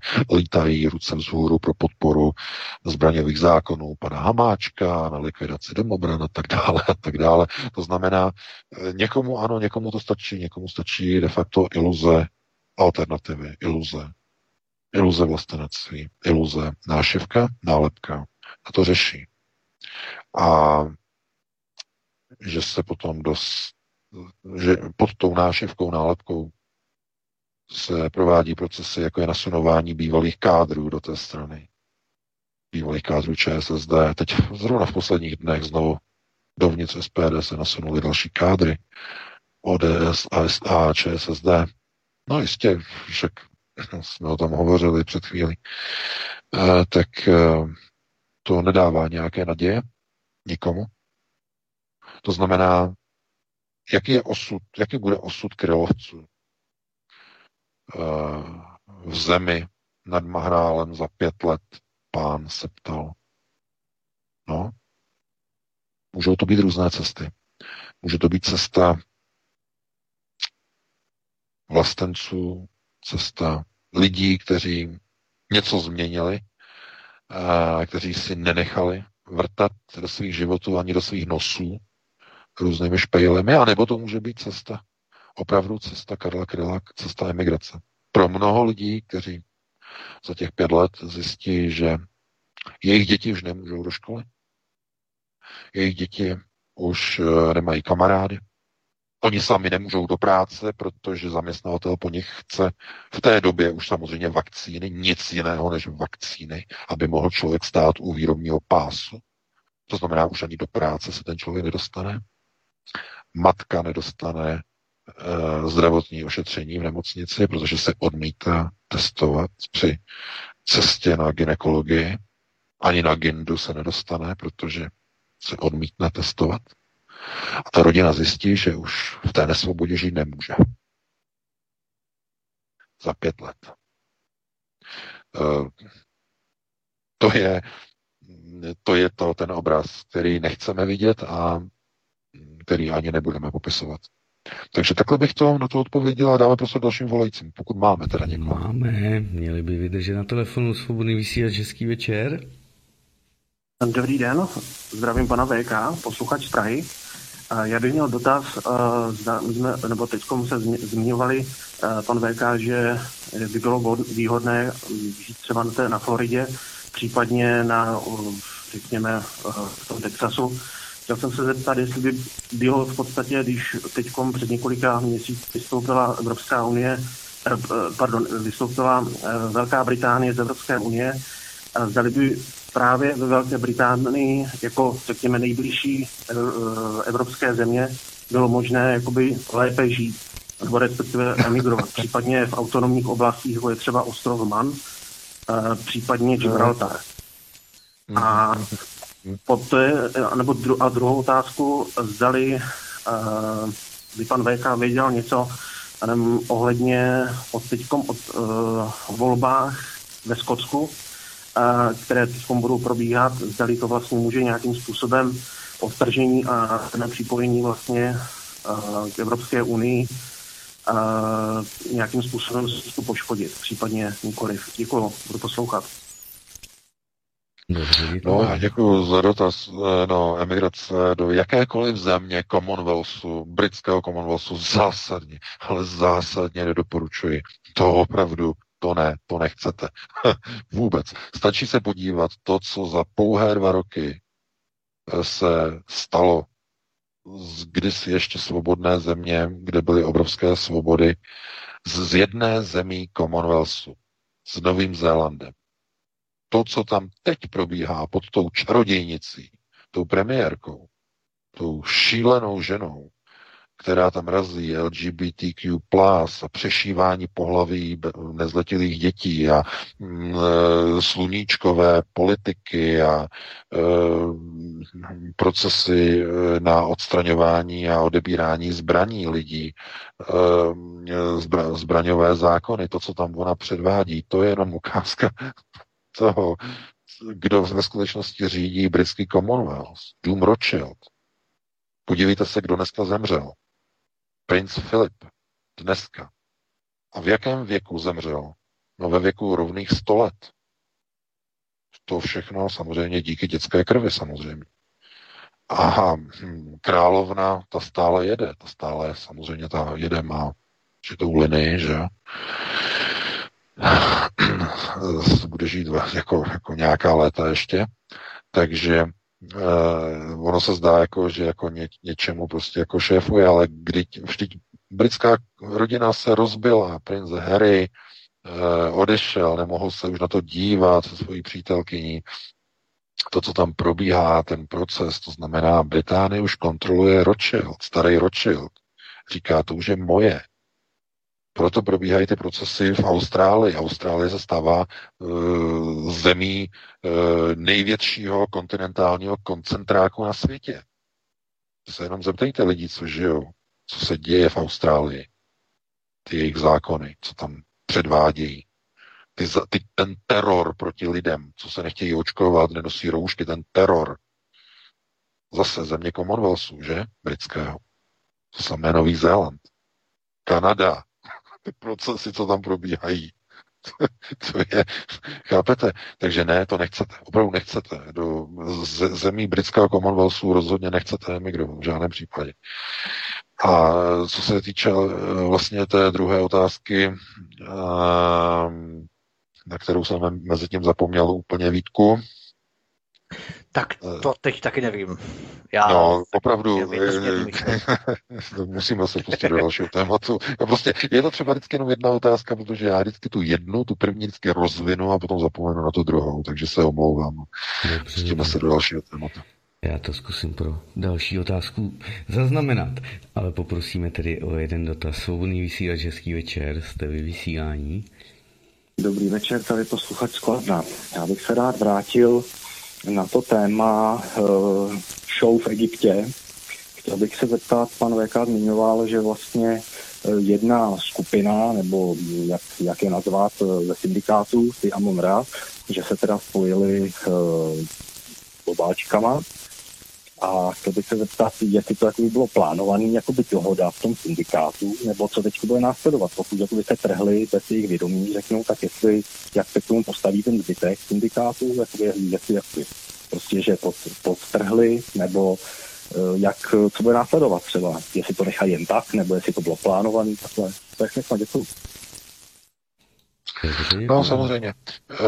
Některé procesy, které byly nastaveny, tak vedly k tomu, aby prostě na planetě Zemi došlo k totálnímu ozbrojení od jaderných zbraní. To byl zájem syndikátu. Aby lidstvo bylo zbaveno držení jaderných zbraní. Jediná zbraň, která je silnější než bohové. Nebo znovu, tyto extraterestriální entity, raději říkejme to slovo bohové. Opravdu, nechávejme to pro ten, řekněme, ten rezort tě, to spíš toho mysticismu a nehmotné non-materiální roviny, tak to byla hlavní teze. Vidíte, že globalisté do značné míry o tohleto usilovali velmi dlouhá léta. Hlavním cílem O S N, což je hlásná trouba domu Sion, tedy globalistů, dlouho usilovala o odzbrojení, aby nebyly jaderné zbraně, víte, ty mírové, mírová hnutí za odzbrojení a tak dále a tak dále.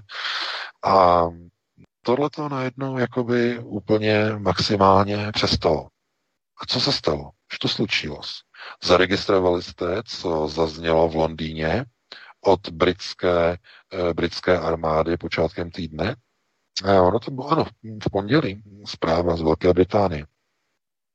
Velká Británie začne zvyšovat počet svých jaderných zbraní. Haha, što slučilo? Někdo by řekl, aha, co to, ono už se neodzbrojuje? Ono už se dokonce militarizuje a e, budou se vyrábět nové jaderné zbraně, e, rozmisťovat nové hlavice a tak dále. Co se změnilo? No ano, Británie odešla z Evropské unie, ale to není ten důsledek. Někdo získal kontrolu nad britským Commonwealth a už to není britská královna. To dům Rothschild. A dům Rothschild dal signál a povel k navyšování jaderných zbraní. Proč? No, protože už je to jejich. Už nepotřebují odzbrojovat. Naopak mají uzavřené spojenectví s Amonra a budou posilovat. A procesy, které e, proběhly po odstranění Donalda Trumpa, jsou ty, ty samé. E, Spojené státy de facto se snažili jakoby hrát nějakou primární roli a místo toho tam mají teď demisi.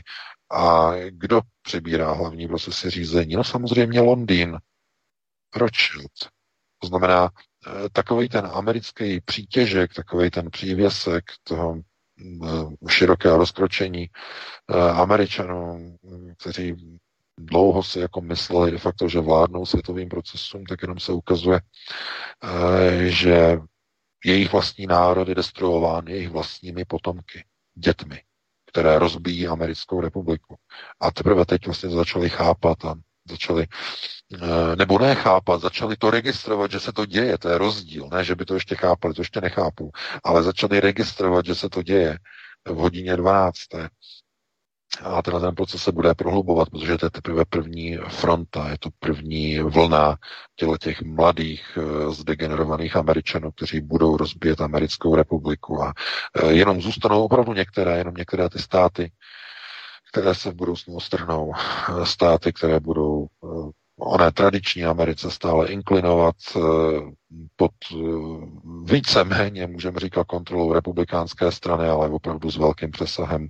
Tam je mnoho republikánů, kteří jsou natolik zdegenerovaní, že ani už jim není pomoci, ale taková ta nová fronta, nová fronta těch zdravých patriotů, zdravých republikánů, já myslím, že tam je ten prostor, to je ten proces, který tam by měl být vlastně podporován a jednoznačně Texas, Florida, některé další státy, určitě tam na tom jihu se nachází, kde je opravdu ten prostor pro to, aby tam ta demokracie a ta svoboda člověka, hlavně, hlavně svoboda člověka, až ta demokracie třeba až na druhém místě, aby skutečně přežila.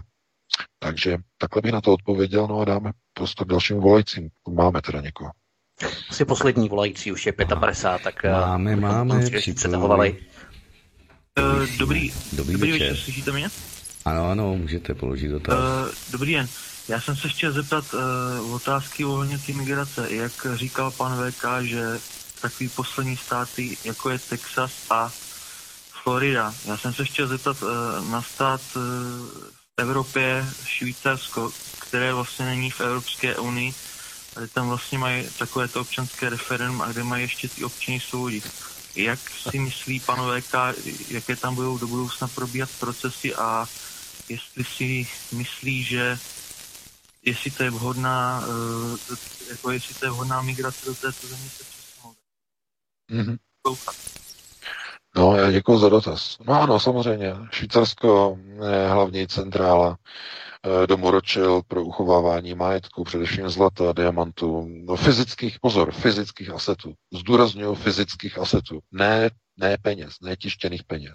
Mluvíme o fyzických asetech. Zlato, diamanty, platina, drahé kovy, drahokamy, všechno je uloženo ve valutech, v podzemí, ve skalách švýcarských bank, protože oni mají valuty vlastně zabudované hluboko ve švýcarských Alpách, ve skalách. Mají nedobytné trezory švýcarské banky. To znamená, to je bankovní Švýcarsko. Když chcete, budete se ptát, co je to Švýcarsko? Tak to je bankovní centrála globalistů. Správnější řešení.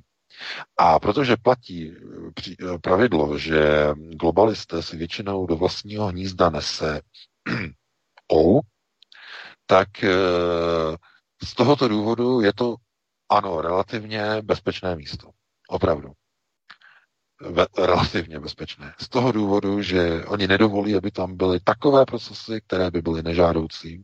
To znamená procesy, jako je nasunování příliš mnoho migrantů, e, příliš mnoho Arabů, nasazo, nasunování příliš mnoho takzvaných progresivistických, levičáckých, liberálních směrů nebude dovoleno nikdy za žádných okolností ve Švýcarsku, ale e, Švýcarsko je země, která je e, natolik e, de facto koncentrovaná nebo hodně zhuštěná de facto pro mnoho národů, pro mnoho lidí, že ten život v tom Švýcarsku je neuvěřitelně náročný a především finančně. Finančně Švýcarsko je jedna z nejdražších zemí vůbec na světě. Na všechno, i když samozřejmě jsou tam vyšší platy, jednoznačně, to je samozřejmé, ale Švýcarsko je velice drahá země a mnoho lidí, které, kteří by mohli tam třeba nějakým způsobem emigrovat, tak raději volí jiné destinace.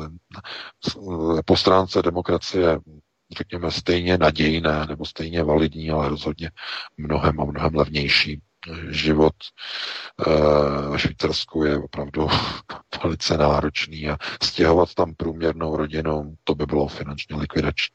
Takže pokud někdo není opravdu na úrovni Petra Kellnera nebo někoho, řekněme, z prvních deseti nejbohatších Čechů, tak určitě do Švýcarska určitě ne. Takže takhle bych na to odpověděl. Máme dvacet jedna padesát devět. No, to je asi poslední dotaz. Nikdo další asi na telefonu nevisí, předpokládám. Takže já bych se s tebou rozloučil, Vítku, i s tebou, Martine. Doufám, že teda se to dneska líbilo většině lidí, že jsme přinesli teda nějaké informace, které nebyly úplně pesimistické, nebyly úplně negativní, když dneska to bylo asi hodně těžké na poslouchání, ale znovu je třeba říct i vlastně závěrem, že nečekejte na žádného mesiáše, nedělejte ty věci, které se objevují teď v Izraeli jako vítání nových mesiášů. Musíte si uvědomit, že pro vaše dítě jste největším mesiášem vy. Vy jste tím největším mesiášem a zachráncem a pokud vy neochráníte své dítě, národ nemá šanci na přežití. Takže já bych tady to takto pro dnešní večer ukončil. Budu se velice těšit opět příští týden v pátek od devatenáct patnáct. Opět přineseme aktuální témata z domova i ze světa. No a do té doby vám přeji krásný, pěkný týden, nádherný víkend a pro tuto chvíli pěknou dobrou noc. Já se s vámi také loučím, mějte se krásně, V K moc děkuji za pořád, Martine, také za vysílání a milí posluchači za vaši přízeň, za vaše telefonáty a sdílení na sociální necenzurované svobodné síti Odyssey, kam se registrujete, kam se přihlašujete, jsme moc rádi. No a příště se s vámi také těšíme o devatenáct patnáct příští pátek a samozřejmě svobodný vysílač je tu s vámi dvacet čtyři hodin denně se všemi našimi studii, různě po celé České republice. Takže se máte těšit, máte moci těšit na pestrý program, který pro vás připravujeme na svobodném vysílači i během víkendu a samozřejmě během příštího týdne. Hezký večer.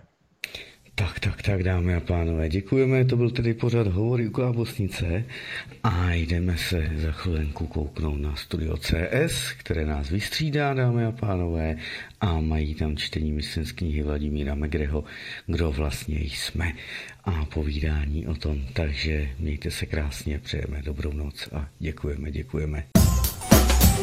Prosíme, pomožte nám s propagací kanálu Studia Tapin Rádio Svobodného vysílače C S. Pokud se vám tento nebo jiné pořady na tomto kanále líbí, klikněte na vaší obrazovce na tlačítko s nápisem sdílet a vyberte sociální síť, na kterou pořad nasdílíte. Jde o pouhých pár desítek sekund vašeho času. Děkujeme.